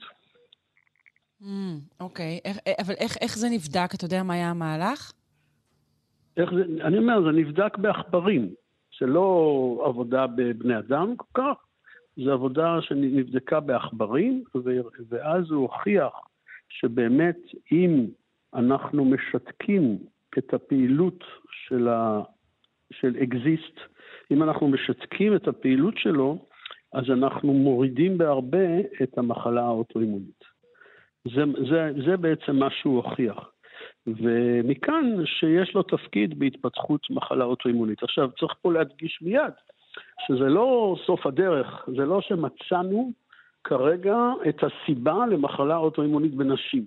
זה עוד נדבך, זה עוד נמצא, כמו גם מה שסיפרתי על ההורמונים, Mm-hmm. וכמו עוד דברים שהצעירים בינינו, אנחנו מקווים, יגלו בהמשך, יש פה בעצם איזושהי רשת של מרכיבים שמובילים להתפתחות מחלות אוטואימוניות יותר בנשים, וכמו שאמרתי, לא כולן, יש כמה שהם יותר בגברים. כן, אה, ומעבר לעכברים, כמובן, כן נותחו גם אה, אה, דגימות של חולים, ושוב, לא רק זאבת, אלא שלל מחלות אוטואימוניות, נכון? נכון, הדבר הזה כן. נמצא בכל מיני סוגים. נכון. מה בעצם ניתן יהיה לעשות משהו? מה אנחנו יכולים לגזור מהמחקר אוקיי. הזה? אז תראי, המחקר, אנחנו, החוקרים, קודם כל מציגים משהו שמצאנו במנגנון התהוות המחלה. עכשיו, ברגע שנמצא משהו כזה במנגנון התהוות המחלה, אז גם אנחנו מבינים את המחלה יותר טוב, אבל מיד אחר כך יש פה אפשרות לפיתוח תרופה שתוכל אולי למנוע. עכשיו, כמובן שזה תהליך פיזיולוגי חשוב, ההשתקה של הכרומוזום X, אבל יכול מאוד להיות שאם נוריד את הפעילות של אותו non-coding RNA, אז יכול להיות שנמנע לפחות ביטוי חמור של המחלה. לכן אני מניח שמיד כבר אה, מנסים לחשוב על תרופה שתשתמש במידע החדש הזה, ותוכל לאפשר לנו אה, לטפל בחולים עם לפחות חלק מהמחלות האוטואימוניות. אבל את יודעת, בפיתוח של תרופה, אתה כן. קודם כל צריך לבדוק. שזה סייף, שזה סייף, כן?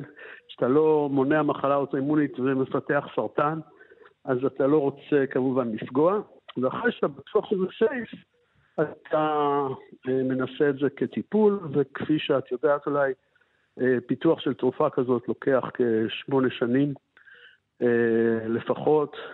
לא, אני לא מכליל בזה את החיסונים לקוביד, שהתפתחו במהירות שיא בגלל הנסיבות. כן. אה, מעניין מאוד. אני מודה לך, פרופ' דרור מבורך, מנהל המערך האימונולוגי ראומטולוגי בהדסה. תודה רבה. אוקיי, בוקר טוב. בוקר.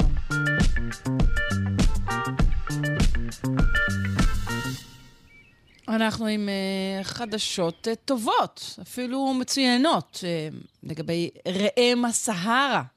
Uh, בסוף השנה החולפת, 2023, ה- הדירוג שלו שופר ממעמד של נכחד בטבע EW למעמד של בסכנת הכחדה, מכונה גם EN. Uh, זה נשמע אולי קטן, אפילו קטנוני, אבל ממש ממש לא. נפנה לקרן אור, זואולוגית הספארי, אה, חברה בעמותת מדע גדול בקטנה, עם הסיפור המלא. שלום. שלום, בוקר טוב. בוקר אור. אה, ראם הסהרה, אה, בואי ספרי לנו עליו. אה, איך הוא, אנחנו מכירים אותו? הוא מסתובב פה? אצלנו לא. בישראל יש ראמים אחרים שגם הם הש... השבה לטבע, אבל זה כבר סיפור אחר. יש את הראם הערבי, אבל ראם הסהרה הוא ראם שחי בתנאי מדבר קיצוניים, כמו שהשם שלו מרמז עליו, אה, באפריקה, במדבר הסהרה. אה, והוא איך הוא שונה אנטילופה... במראה שלו מהראם שאנחנו מכירים פה? כן, הצבעים שלו קצת שונים, הוא הרבה יותר בהיר, הגוף שלו בעצם אה, לבן, והצוואר שלו חום. יש לו קרניים ארוכות מאוד ומעוקלות, שבזכותן הוא גם כונה, מכונה באנגלית שימיטר הורד אוריקס, שימיטר זה סוג של חרב כזאת ארוכה. אמ, וזה, אה, והאנטילופה הזאת חיה לה אה, בנחת אה, באיזשהו שלב של החיים שלה עד סוף שנות ה-70 בערך. שנות ה-80 כבר כמעט ולא ראו אף אחד, צעדו אותם כמובן כולם. זה, זה מצייד זהו. זה מה שאני רוצה ציד, לשאול. כן, מדובר אוקיי. בציד. אה, גם אפשר להגיד שיש הרבה פעמים אה, תחרות על משאבים עם אה, עדרים של צאן שהאדם מגדל. מדבר סהרה זה מדבר מאוד קיצוני, הרי הימים האלה הם, הם יכולים להתמודד עם תנאים מאוד קיצוניים, אבל הם צריכים גם בכל זאת מקורות מים שעם עדר של כבשים או עיזים מנצל אותם, זה, זה, זה בעייתי.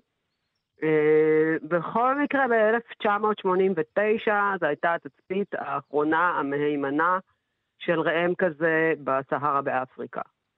אה, וכך בשנת אה, 2000, אה, ארגון ה-IUCN, שזה ארגון של האו"ם, שבעצם נותן סטטוסים לבעלי חיים וקובע מה רמת סכנת ההכחדה שלהם, קוראים לזה הרשימה האדומה.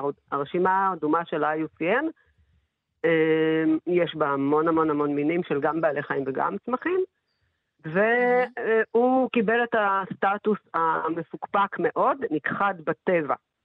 עכשיו, בעצם הסטטוס, הסטטוס נכחד בטבע, הוא נבדל מסטטוס של נכחד, נקודת סוף, פשוט מכיוון שהיו עוד ראמים כאלה שהיו מוחזקים בגני חיות ובמתקנים אחרים בעולם. אה, וכאן מתחיל סיפור, ה- סיפור ההצלחה והניצחון הקטן הזה, בעצם כאן הוא מתחיל. אה, כי אה, גני חיות, היום גני חיות מודרניים בעולם, גני חיות טובים ומודרניים, יש להם שתי מטרות, שתי הצדקות להחזיק את בעלי החיים שלהם בשביה. האחת היא שמירת טבע, והשנייה היא חינוך. לכן, גני חיות, בעצם לגן חיות אחד אין הרבה כוח ואין הרבה יכולת לעשות. החוזקה שלנו זה בקהילתיות, זה במה שאנחנו יכולים לעשות ביחד. אה, ואז אנחנו בעצם מחזיקים אה, תוכניות רבייה עבור מינים שהם בסכנת הכחדה, או כמו במקרה הזה, מינים שנכחדו בטבע וניתן לראות אותם, היום לא, אבל לפני כמה שנים טובות, רק בגן חיות. אה, ונכון להיום למשל... רגע, זה כולל איזשהו שיתוף mm. פעולה בין גני חיות, כן, כמו שרמזת, או שלא הבנתי נכון? תוכנית הרבייה היא תוכנית שמנוהלת באופן שהוא מעל גני החיות. למשל בתוכנית הרבייה של ראם עצרה, משתתפים היום 100, 185 גני חיות בעולם, כולל וואו. הספארי שנמצא גם בתוכנית הרבייה הזאת. בדרך כלל תוכניות רבייה כאלה מנוהלות באופן יותר מקומי. אנחנו שייכים uh, לארגון גני חיות האירופאי, ואנחנו משתתפים בתוכניות האירופאיות, אנחנו זה קצת אירוויזיון כזה בקטנה. אמ, כי יותר נוח פשוט לנהל את האוכלוסיות, כי כדי לנהל תוכנית רבייה מוצלחת, צריך להעביר כל הזמן פרטים מגן חיות אחד לשני. אה, וכמובן, הרבה יותר קל לעשות... נבחרים פרטים ש... ספציפיים בהתאם להתאמות כן, ספציפיות? כן, הכל מאוד מאוד מאוד מדויק. נעשות התאמות ספציפיות כדי... נגיד, אתה מתארת, יש אצלי כמה נקבות, אבל יש להם אופי כזה או אחר, ואז לא, לא, לא, לי זכר כזה? איך זה עובד? זה, זה לא, ב, לא... קודם כל, דבר ראשון, זה חייבים לשמור על השונות הגנטית באוכלוסייה. אתה רוצה שהאוכלוסייה שלך היא תהיה כמה שיותר אה, בריאה גנטית, כי כמו שאנחנו יודעים, נישואים של בין קרובים לא, לא מוסיפים לבריאות הגנטית של האוכלוסייה, אלא ההפך. לכן, אה, כשרכז המין, אה, רכז התוכנית, בונה תוכנית בסוף כל שנה, הוא בונה תוכנית, הוא יודע בדיוק מה ומי יש בכל גן חיות, ואם לי עכשיו נולד, נולד זכר, הוא יודע שבאיזשהו שלב הוא יצטרך להעביר את הזכר הזה למקום אחר. לכן הוא בודק היטב את השייכות המשפחתית של הזכר הזה, והוא ישדך אותו לנקבה שרחוקה מאוד ממנו גנטית. אבל בטבע הרי הזכר הזה לא מועבר למקום אחר, הוא נשאר עם הקבוצה שלו. בטבע, הזכרים, אה, הזכרים אני חושבת, אה, תפסת אותי, אני לא זו, לדעתי... שוב, כנראה שתלוי, אני חושבת שיש מינים שבאמת הם עוברים לקבוצה אחרת, זה נכון, אבל הרבה פעמים הם נשארים, אני חושבת... זה נכון, אבל בגני חיות, קודם כל, יש גבול גם לכמה בעלי חיים אתה יכול להחזיק. לספארי למשל יש שטח אפריקאי גדול מאוד, אבל רוב בעלי, רוב גני החיות מחזיקים באיזה חצר גדולה, או או פחות גדולה, שהם יכולים אה, להחזיק במספר מסוים של בעלי חיים, וגם יש בזה תקנים כדי לעמוד, להיות גן חיות טוב ומודרני, שחבר בארגונים בינלאומיים, אתה חייב לעמוד בתקנים. כך שאתה לא יכול לפוצץ את החצר בכמה רעמים שנולדו לך ולתת להם להתרבות בלי שום, אה, בלי שום שליטה, כי אז אתה, איכות החיים שלהם ורווחת החיים שלהם, היא תהיה מאוד ירודה. אה, זה גם אחת הסיבות שאנחנו מעבירים בעלי חיים בין, בין גן חיות אחד לשני, וגם כמובן אז, כדי ו- שלא, ואחרי... שלא יזדווגו עם, עם קרובי משפחתם. אוקיי, okay. ואחרי שנגיד הצלחנו ל, אמ, לגרום לכך שיהיו יותר פרטים ממין כזה, אה, מין נכחד, מתי אנחנו מחליטים, אתם כמובן מחליטים, שזה נכון לשחרר אותם אה, לטבע? ואיזה אז... גודל של קבוצה משחררים? אמ, אז קודם כל, בשביל לעשות כזה פרויקט גדול צריך, אה, דבר ראשון צריך התכנות בכלל של שרידות של הפרטים האלה בטבע. אתה לא יכול להשיב בעל חיים שנכחד למקום שהוא לא ישרוד בו דקה. אתה צריך להשיב אותו למקום שהוא יוכל לשרוד בו, שתהיה שם לא פשוט המקום הטבעי שלו, נגיד, אנחנו שוב מדברים על ראם הסהרה, פשוט אה, נכון. מביאים אותו במיניוון בסהרה ואומרים לו להתראות, לא? אמ, לא תמיד, יש בדרך כלל השחרורים, גם חלק מהשחרורים של ראם מסרה, יש מקומות שבהם, אני מקדימה את המאוחר, יש מקומות שבהם ראם מסרה נמצא, אבל הוא, הוא, לא, הוא לא שוחרר ממש לטבע, הוא רק, הוא חלקית באזורים שהם יותר מגודרים, ולמשל במרוקו, בתוניסיה, בסנגל, זה שטחים שהם לא לגמרי טבע, אלא יותר שמורות שהן אה, בסופו של דבר סגורות. אבל בצ'אד, למשל, אה, כן, שוחרר לטבע, מה שנקרא, על מלא. פשוט אה, פתחו את הארגזים. לפעמים עושים את זה גם בהדרגה. בדבר, כן. בהתחלה שמים אותם בגדרת כלום, נותנים להם לאכול מהאוכל המקומי קצת, אה, מוסיפים להם אוכל. ואז בהדרגה ויש איזה משחררים מינימום של אותם אה, פרטים לטבע. ש- שאז אנחנו משחררים אותם? כלומר, הם לא- לא פחות מ... לא יודעת, תראה, מ-20 ה- חבר'ה? ההשבה הראשונה שהתבצעה בשנת 2016 הייתה של 25 פרטים. את רוצה אוקיי. שיהיה לך קבוצה שהיא תהיה מספיק גדולה כן. כדי שהיא תוכל אה, לייצר איזשהו, איזשהם חיים שיכולים אה, לדמות חיים של אה, עדר של ראמים בטבע. נכון, באמת גם אמרת שונות גנטית צריך פה, וכל כן, מיני דברים בוודאי, כאלה. אוקיי. אה, אה, ואז באמת ו- אה, בוצעו כמה השבות לטבע של הראמים האלה. זה פרויקט שהוא מערב הרבה אה, גורמים, כמו, כמו ארגון גני החיות העולמי, והארגון הזואולוגי של אה, לונדון, וסוכנות הסביבה של אבו דאבי, ו... כאילו זה פרויקט שהוא פרויקט גדול מאוד וצריך הרבה מאוד תמיכה, וכמובן תמיכה מקומית של אה, רשות הטבע והגנים של צ'אד, לכאורה, שתשמור שלא יצודו אותו שוב. אה, וההשבות כן. האלה היו מוצלחות. אה, וכך נולדו... הוא זכה לשינוי המעמד שלו, ל... כן, ל- לא ועכשיו, להכחד, אלא רק אחרי- בסכנת הכחדה. כן, אחרי רגע, כל יש לי- השנים יש לי שאלה עוד שחלפו שנוגעת מאז. ל- ל- לראם עצמו. אה, כן. אנחנו מציינים היום את יום דרווין, אה, אולי את יודעת. אוקיי. כן, כן, אה, שיהיה גם לך אה, מזל טוב. אה, דיברנו בשעה הראשונה על הסתגלויות מהירות מאוד של בעלי חיים לסביבת אנוש. ושוב, אני לא יודעת אם יש לך את התשובה, אבל אני תוהה האם אחרי שנים די רבות שבהם ראם הסהרה נמצא בעצם בגני חיות עירוניים, או בכלל לא ראם הסהרה, אלא ראם הסוהו הלונדוני, האם הוא יכול בכלל לחזור למקומות האלה? אולי אפילו נעשה בו איזשהו שינוי. אה, שינוי אבולוציוני, אני לא יודעת. אם נעשה בו אה, שינוי התנהגותי, אני מניחה שכן. אבל עובדה אה, שהוא, שהוא הצליח לשרוד בטבע ולהתרבות, והאוכלוסייה הלכה וגדלה. כן. אז מסתבר שזה עובד. עכשיו, פה אנחנו מושיבים אותם למדבר הסהרה. אין שם הרבה הסחות דעת. ואצלנו, למשל, כשאנחנו מושיבים אה, בישראל אה, איילים, יחמורים, אה, לטבע, הרבה יותר קשה, כי יש הרבה יותר הסחות דעת, יש רכבות, יש מכוניות, יש אנשים, יש פחי אשפה. הרבה יותר קשה להשיב בעלי חיים למקום שהוא כל כך הומה, עם כל כך הרבה. שהוא לא בדיוק, ו- בדיוק טבע אפילו, כלומר, הוא, הוא, הוא נטול הוא- השגחה, אבל הוא לא טבע בלתי מופרע, אפשר להגיד. אין, אין, לא- אין כמעט טבע בלתי מופרע היום בעולם. מאוד, אה, מאוד גם אה, לא נדיר. בסהרה?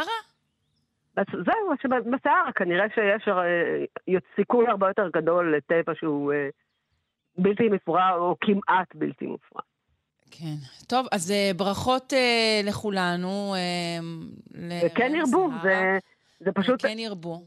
כן, כן ירבו, ובאמת זה, זה משהו שמדגים בעצם את ה... למה צריך גני חיות בעולם. הרבה פעמים זו שאלה שעומדת אה, בסימן שאלה, יש הרבה אנשים שמפקפקים בצורך הזה או בחשיבות של גני חיות, והנה יש לנו פה תשובה אחת לפחות.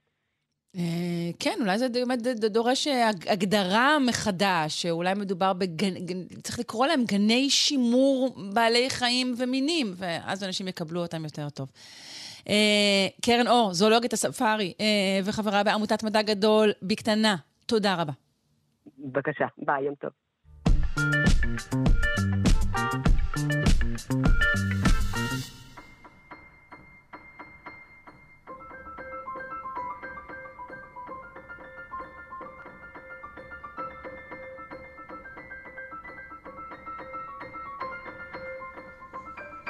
היסטוריה ופילוסופיה של המדע, פינתו של נתי קופפר מהאוניברסיטה העברית, שלום.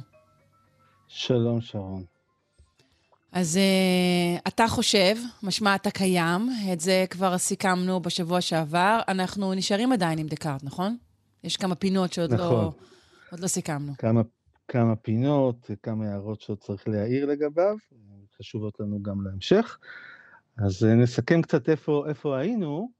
אה, ראינו שדקארט מטיל ספק אה, מתודי, כדי למצוא משהו שהוא ודאי לו מכל וכל, מכל וכל, ושעם הוודאויות הללו שהוא ימצא, אם הוא ימצא, הוא מבקש לבנות את תפיסת המציאות שלו באופן אה, מדעי, וראינו שהוא מוצא שתי ודאויות כאלו.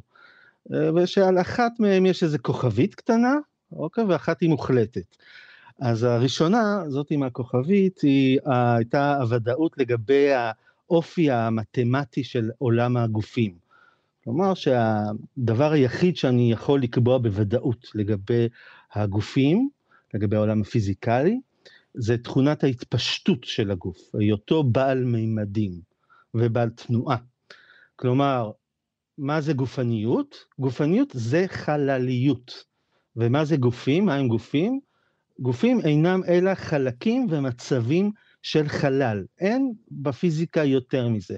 כל מה שאנחנו חווים כצבעים, קושי, רוך, חום, קור, כל זה בראש שלנו. במציאות יש רק חלל ומצבי חלל, וזה הגופניות וזה הפיזיקה. וככה הפיזיקה צריכה לעבוד, ועוד בעתיד אנחנו נראה, כשנדבר על המדע החדש, קצת באופן יותר רחב, נדבר על ניוטון ולייבניץ וגלילאו, אנחנו נראה עד כמה זה בעצם חשוב, ל, ל, אה, שדקארט פה בעצם קובע אג'נדה לחשיבה הפיזיקלית ולאופי המתמטי שלה, והניסיון שלה לעשות מתמטיזציה של כל תופעה פיזיקלית. איך הוא גורס ו... אה, או, או מוכיח שבכלל יש גופים?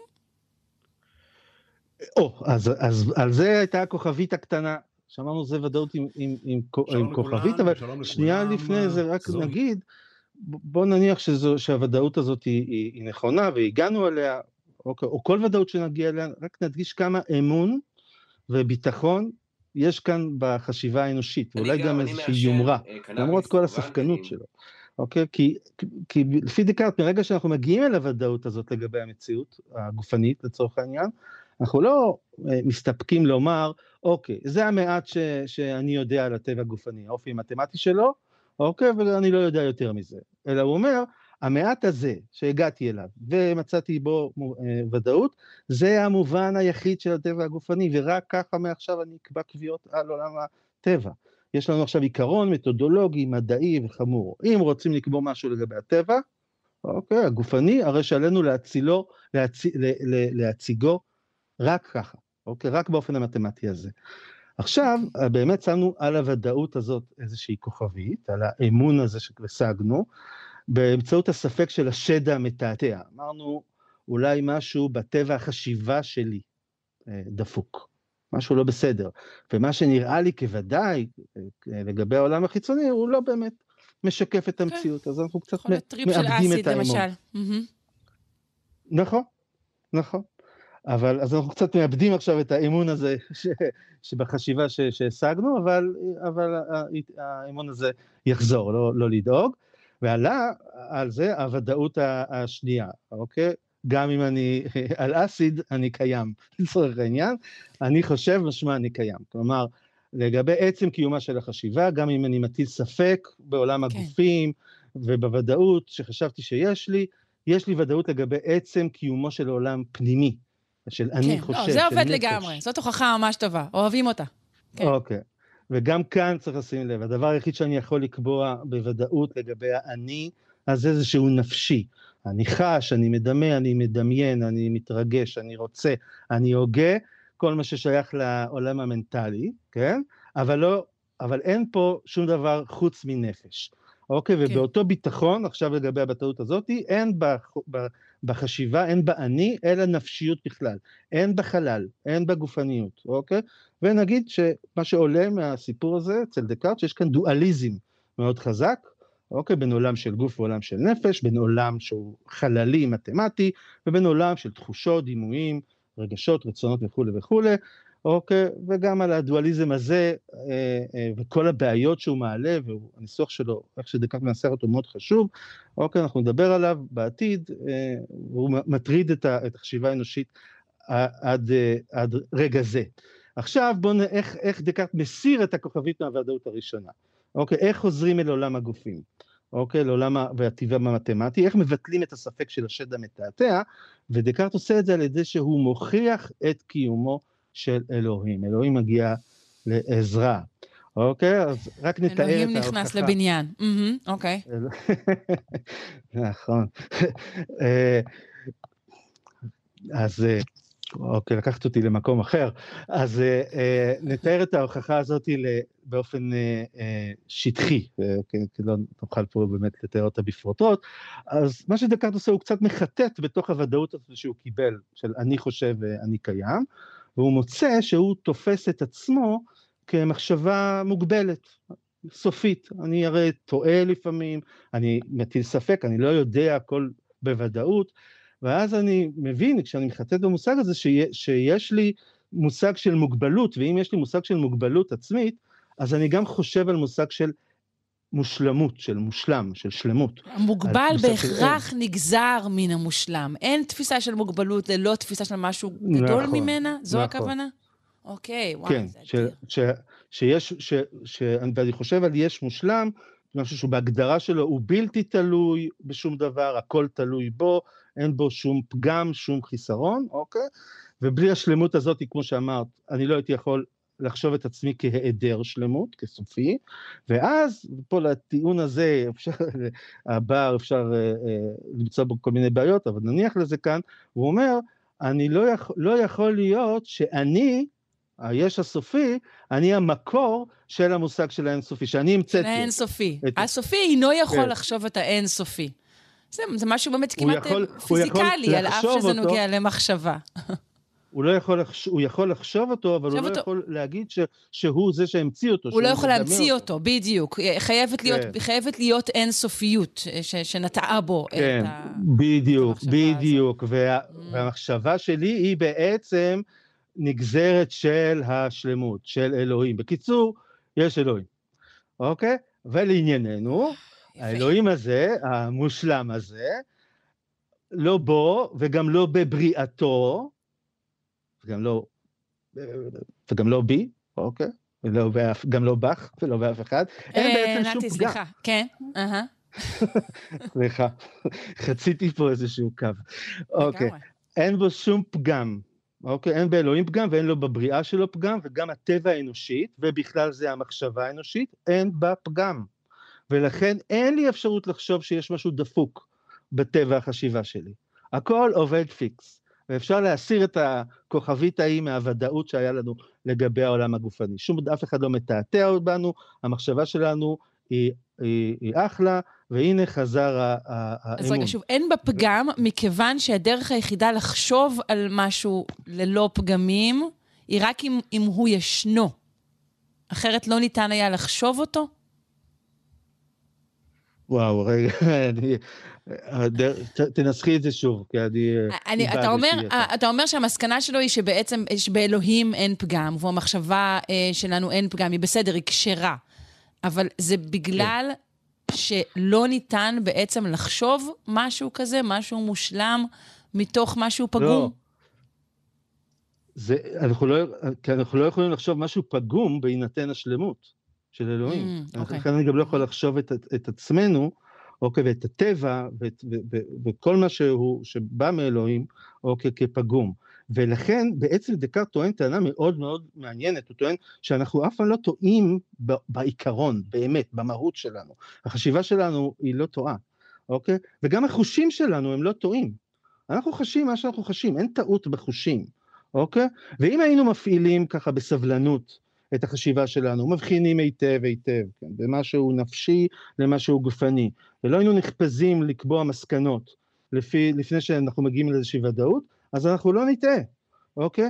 אז אפשר לשאול, אז מאיפה בא החיפזון? זה פגם, ודקארט יגיד, לא, גם החיפזון הזה, שלפעמים אה, אה, גורם לנו לטעות, הוא גם מקורו בשלמות של, של המציאות וה, והמקור האלוהי. Mm. כי- החיפזון כי אינו מן השטן, דווקא. אוקיי. אינו, מעולה, מעולה.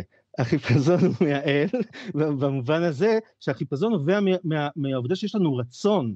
אלוהים נתן לנו רצון, ונתן לנו רצון חופשי, ואנחנו לפעמים רוצים יותר ממה שאנחנו יכולים. אז אני, אני מסתכל על הירח ואני רואה שהוא אדום, אוקיי? ואני, אני, לא טעיתי, ראיתי מה שראיתי, אוקיי? אבל אני כל כך רוצה לקבוע קביעה ולקבוע קביעה, אני רוצה לדעת את האמת, רוצה, אוקיי, שאני נחפש ולהגיד, כן, הירח באמת שינה אה, אה, את מהותו והפך להיות משהו אחר ממה שהיה אה, אתמול אה, בלילה. אז, אז ה, ה, ה, גם החיפזון הזה מקורו בעצם באיזושהי תכונה אה, אה, אה, שלמה של רצון חופשי שניטע בנו, אוקיי? אז, אה, אז רק עכשיו, רק לסיכום, אני אעיר ש... קצת על המושג האלוהים הזה שנכנס כאן, שנשים לב לפחות, שהוא בעצם נכנס לתוך המהלך של דקארט בתור אישור של הרציונליות האנושית, אוקיי? ושל היומרות שלה. אוקיי? הוא מאפשר, מושג האלוהים מאפשר לדקארט לטעון שהרציונליות היא לא רק איזה מין בועה של סובייקטיביות של האדם ב- ב- כן. ב- בתוך עצמו, של המחשבה בתוך עצמה, אלא היא באמת שיקוף אובייקטיבי של הרציונליות של המציאות עצמה. אוקיי? זה התפקיד בעצם של, של אלוהים פה אה, אה, בתוך המהלך, ובכלל כל הסיפור הזה של האמון העצום הזה שיש בחשיבה האנושית, אוקיי? זה כבר מההתחלה, כבר מהטלת הספק המתודי הזה. אני אגיע לוודאות, אז אני אמצא את המציאות. אני לא, לא, יש פה איזה יומרה. ואחר כך, אפילו כשאני הולך למשהו שבמשתבש, אני מאבד קצת אמון, אני מוכיח, אני, אוקיי, הרציונליות שמוכיחה את אלוהים, ומה האלוהים הזה עושה? האלוהים הזה מאשר, מאשש את הרציונליות האנושית, אוקיי? יש פה איזושהי, איזשהו שילוב מעניין של יומרה, אה, אה, של התבונה האנושית, של הרציונליות האנושית מצד אחד, אבל היא עושה את זה מתוך אה, אה, אה, מתודולוגיה זהירה ומתוך רצון שהכל יהיה יובחן והכל יהיה מוטל בספק עד שנמצא יפה יפה את כן. הוודאות. שני הפנים הללו הם חשובים לדעת, כי זה מאפיין אולי בכלל של חשיבה מדעית, היומרה מצד אחד, הספקנות והזהירות מצד שני, אולי בכלל של חשיבה מודרנית בכלל, אז בזה נסכם. יפה, זה מאוד יפה. יש בזה קצת כזה מין, אה, לא יודעת מה, אה, מרגיש כמו איזה טרריום מחשבתי. זה משהו שקורה כולו בתוך איזושהי צנצנת שמזינה את עצמה, אבל זה עדיין, אה, עדיין יפה מאוד. אנחנו נמשיך בשבוע הבא. נתי קופפר, אוניברסיטה העברית. אני מודה לך מאוד. יאללה ביי.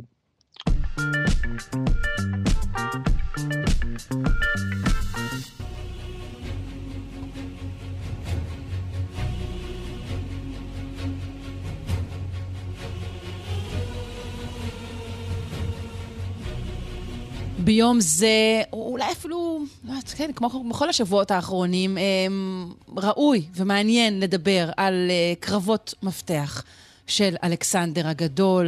אה, נפנה לדוקטור אורי אמיתי, מבית הספר ללימודים אזוריים והיסטוריים באוניברסיטת חיפה. שלום. בוקר אור. אני מאוד אוהב איך את הוגה את החטף פתח באזוריים כל פעם. אתה אוהב את זה? כן, זה יופי, נכון. אז אני מקדישה זה... לך מהיום את, את כל החטף פתחים שלי, בסדר? מצוין. אה, כן. אז אנחנו רוצים לדבר היום בעצם על, על הקרב הראשון שנערך אה, אה, על אדמת האימפריה הפרסית, אם אני לא טועה? כן, כן, כי תראי, עד עכשיו כאילו ניהלנו את הסיפור במעמד צד אחד, ומלכתחילה מטרה עוד בימי פיליפוס, כן, הם כבר שמו עין על העניין הזה של אפשרויות אה, תקיפה של האימפריה הפרסית, ואפילו לפיליפוס היו, ברגע שהוא נרצח היו יחידות בשטח, כבר באסיה, בעצם יחידות מקדוניות שחיל חלוץ כזה, וחיל החלוץ הזה הוא בסופו של דבר מה שמאפשר לאלכסנדר לחצות אה, לאסיה בלי תקריות. דיברנו על כל ה... שואו-אוף שהוא עושה סביב זה. כל השואו-אוף אומר שאף אחד לא יתנגד לו בשטח, כן? אף אחד לא יכול כן. לרוץ סביב קברים בשמן, כן? עם, אה, בזמן שצריך גם להילחם. אבל מגיע בסוף הצבא הפרסי, והוא לא קטן, אבל הוא גם לא כזה גדול, פלוס מינוס אותו סדר גודל של כוח, כמו מה שעומד לרשות אלכסנדר, שגם אין לו צבא מאוד מאוד גדול במיוחד. ולאלכסנדר יש קצת יותר רגלים, לפרסים יש קצת יותר פרשים.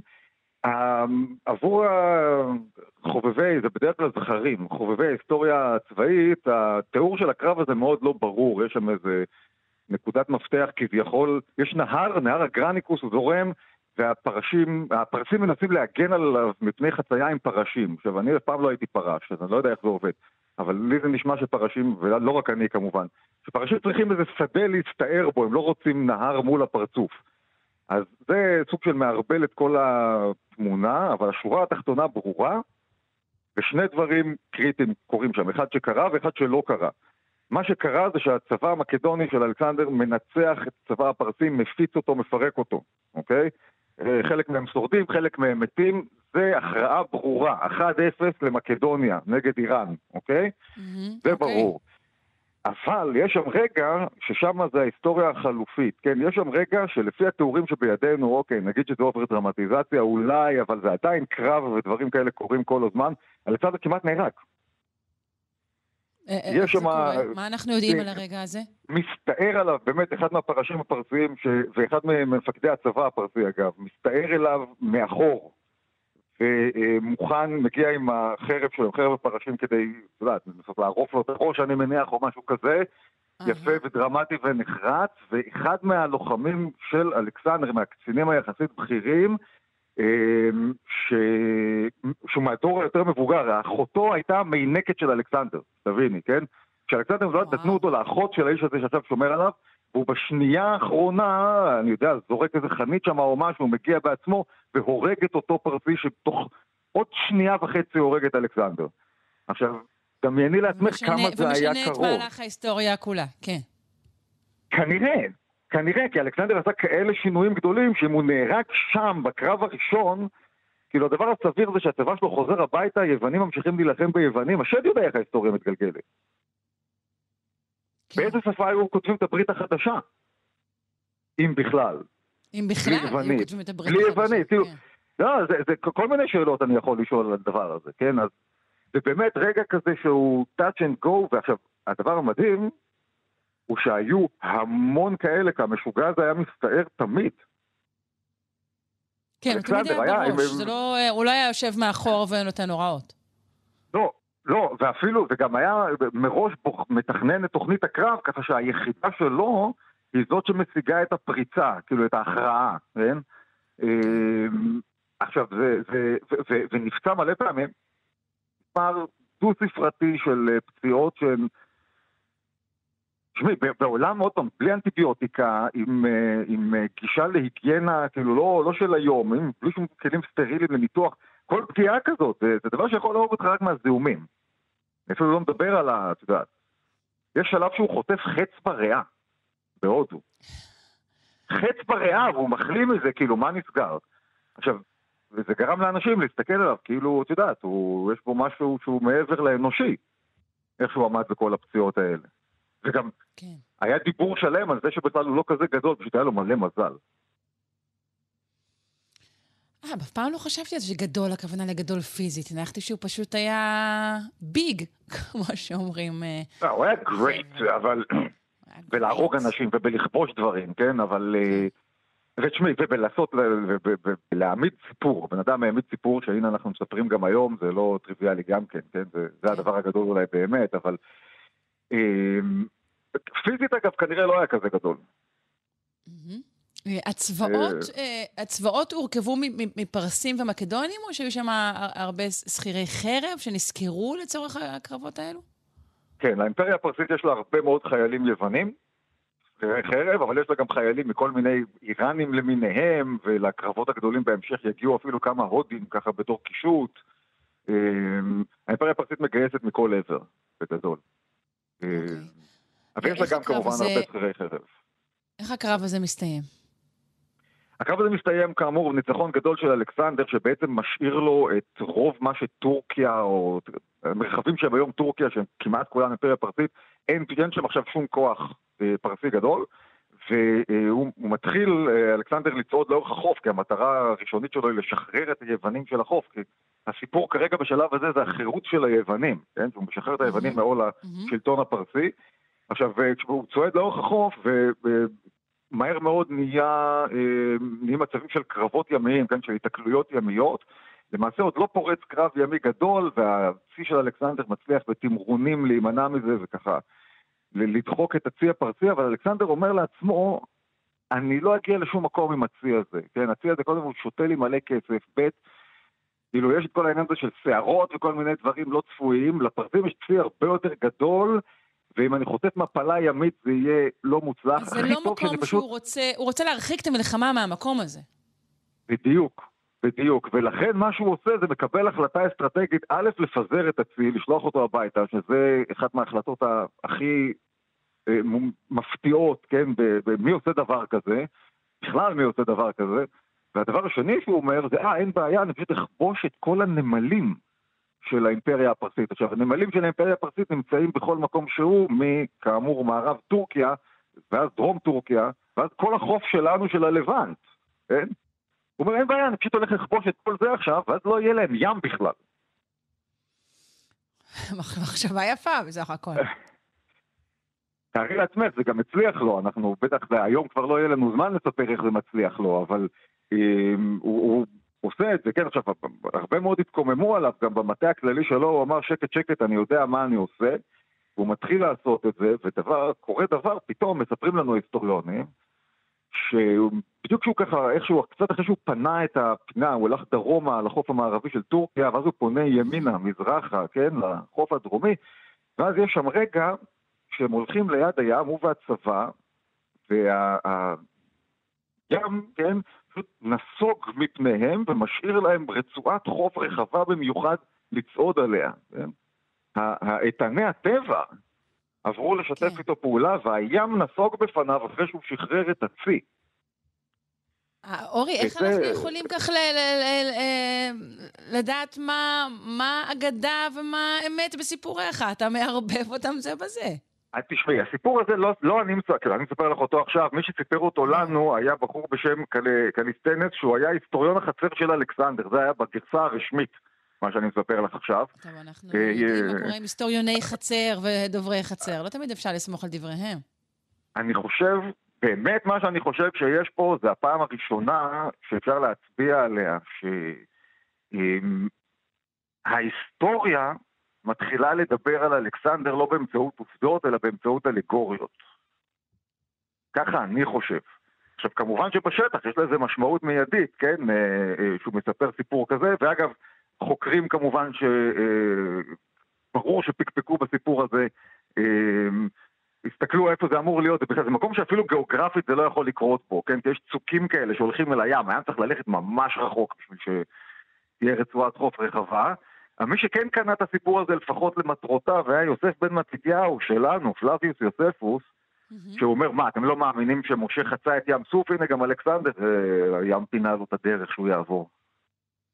Mm, כלומר, הוא משתמש בסיפור אחד כדי uh, לאשש את השני. Uh, ו- כן, שני, שני סיפורים שערכם העובדתי, בואי נגיד, לא הייתי קונה אותו בבורסה. כן. Uh, בסדר, בשבוע הבא אנחנו נמשיך uh, להלך עם אלכסנדר וחייליו, ללא צי, uh, נראה מה הוא עושה. ללא צי, ואנחנו נמשיך את העניין הזה של uh, איך הוא משחק עם האלים ועם התעמולה וכל הדברים, ההיסטוריה ועם היקום. יפה. דוקטור אורי אמיתי, בבית הספר ללימודים אזוריים. אזוריים. והיסטוריים באוניברסיטת חיפה. תודה רבה לך. שיהיה המשך שבוע טוב.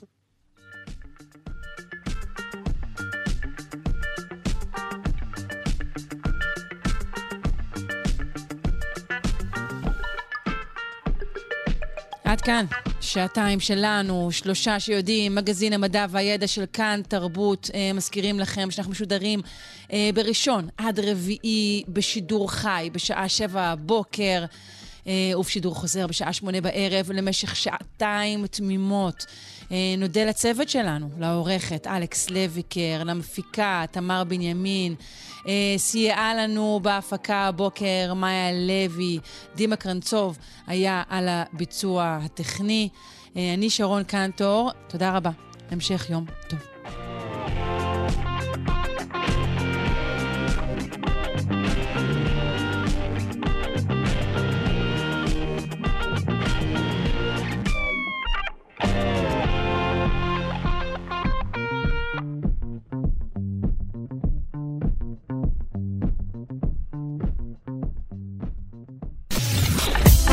אתן מאזינות ואתם מאזינים לכאן הסכתים. כאן הסכתים, הפודקאסטים של תאגיד השידור הישראלי.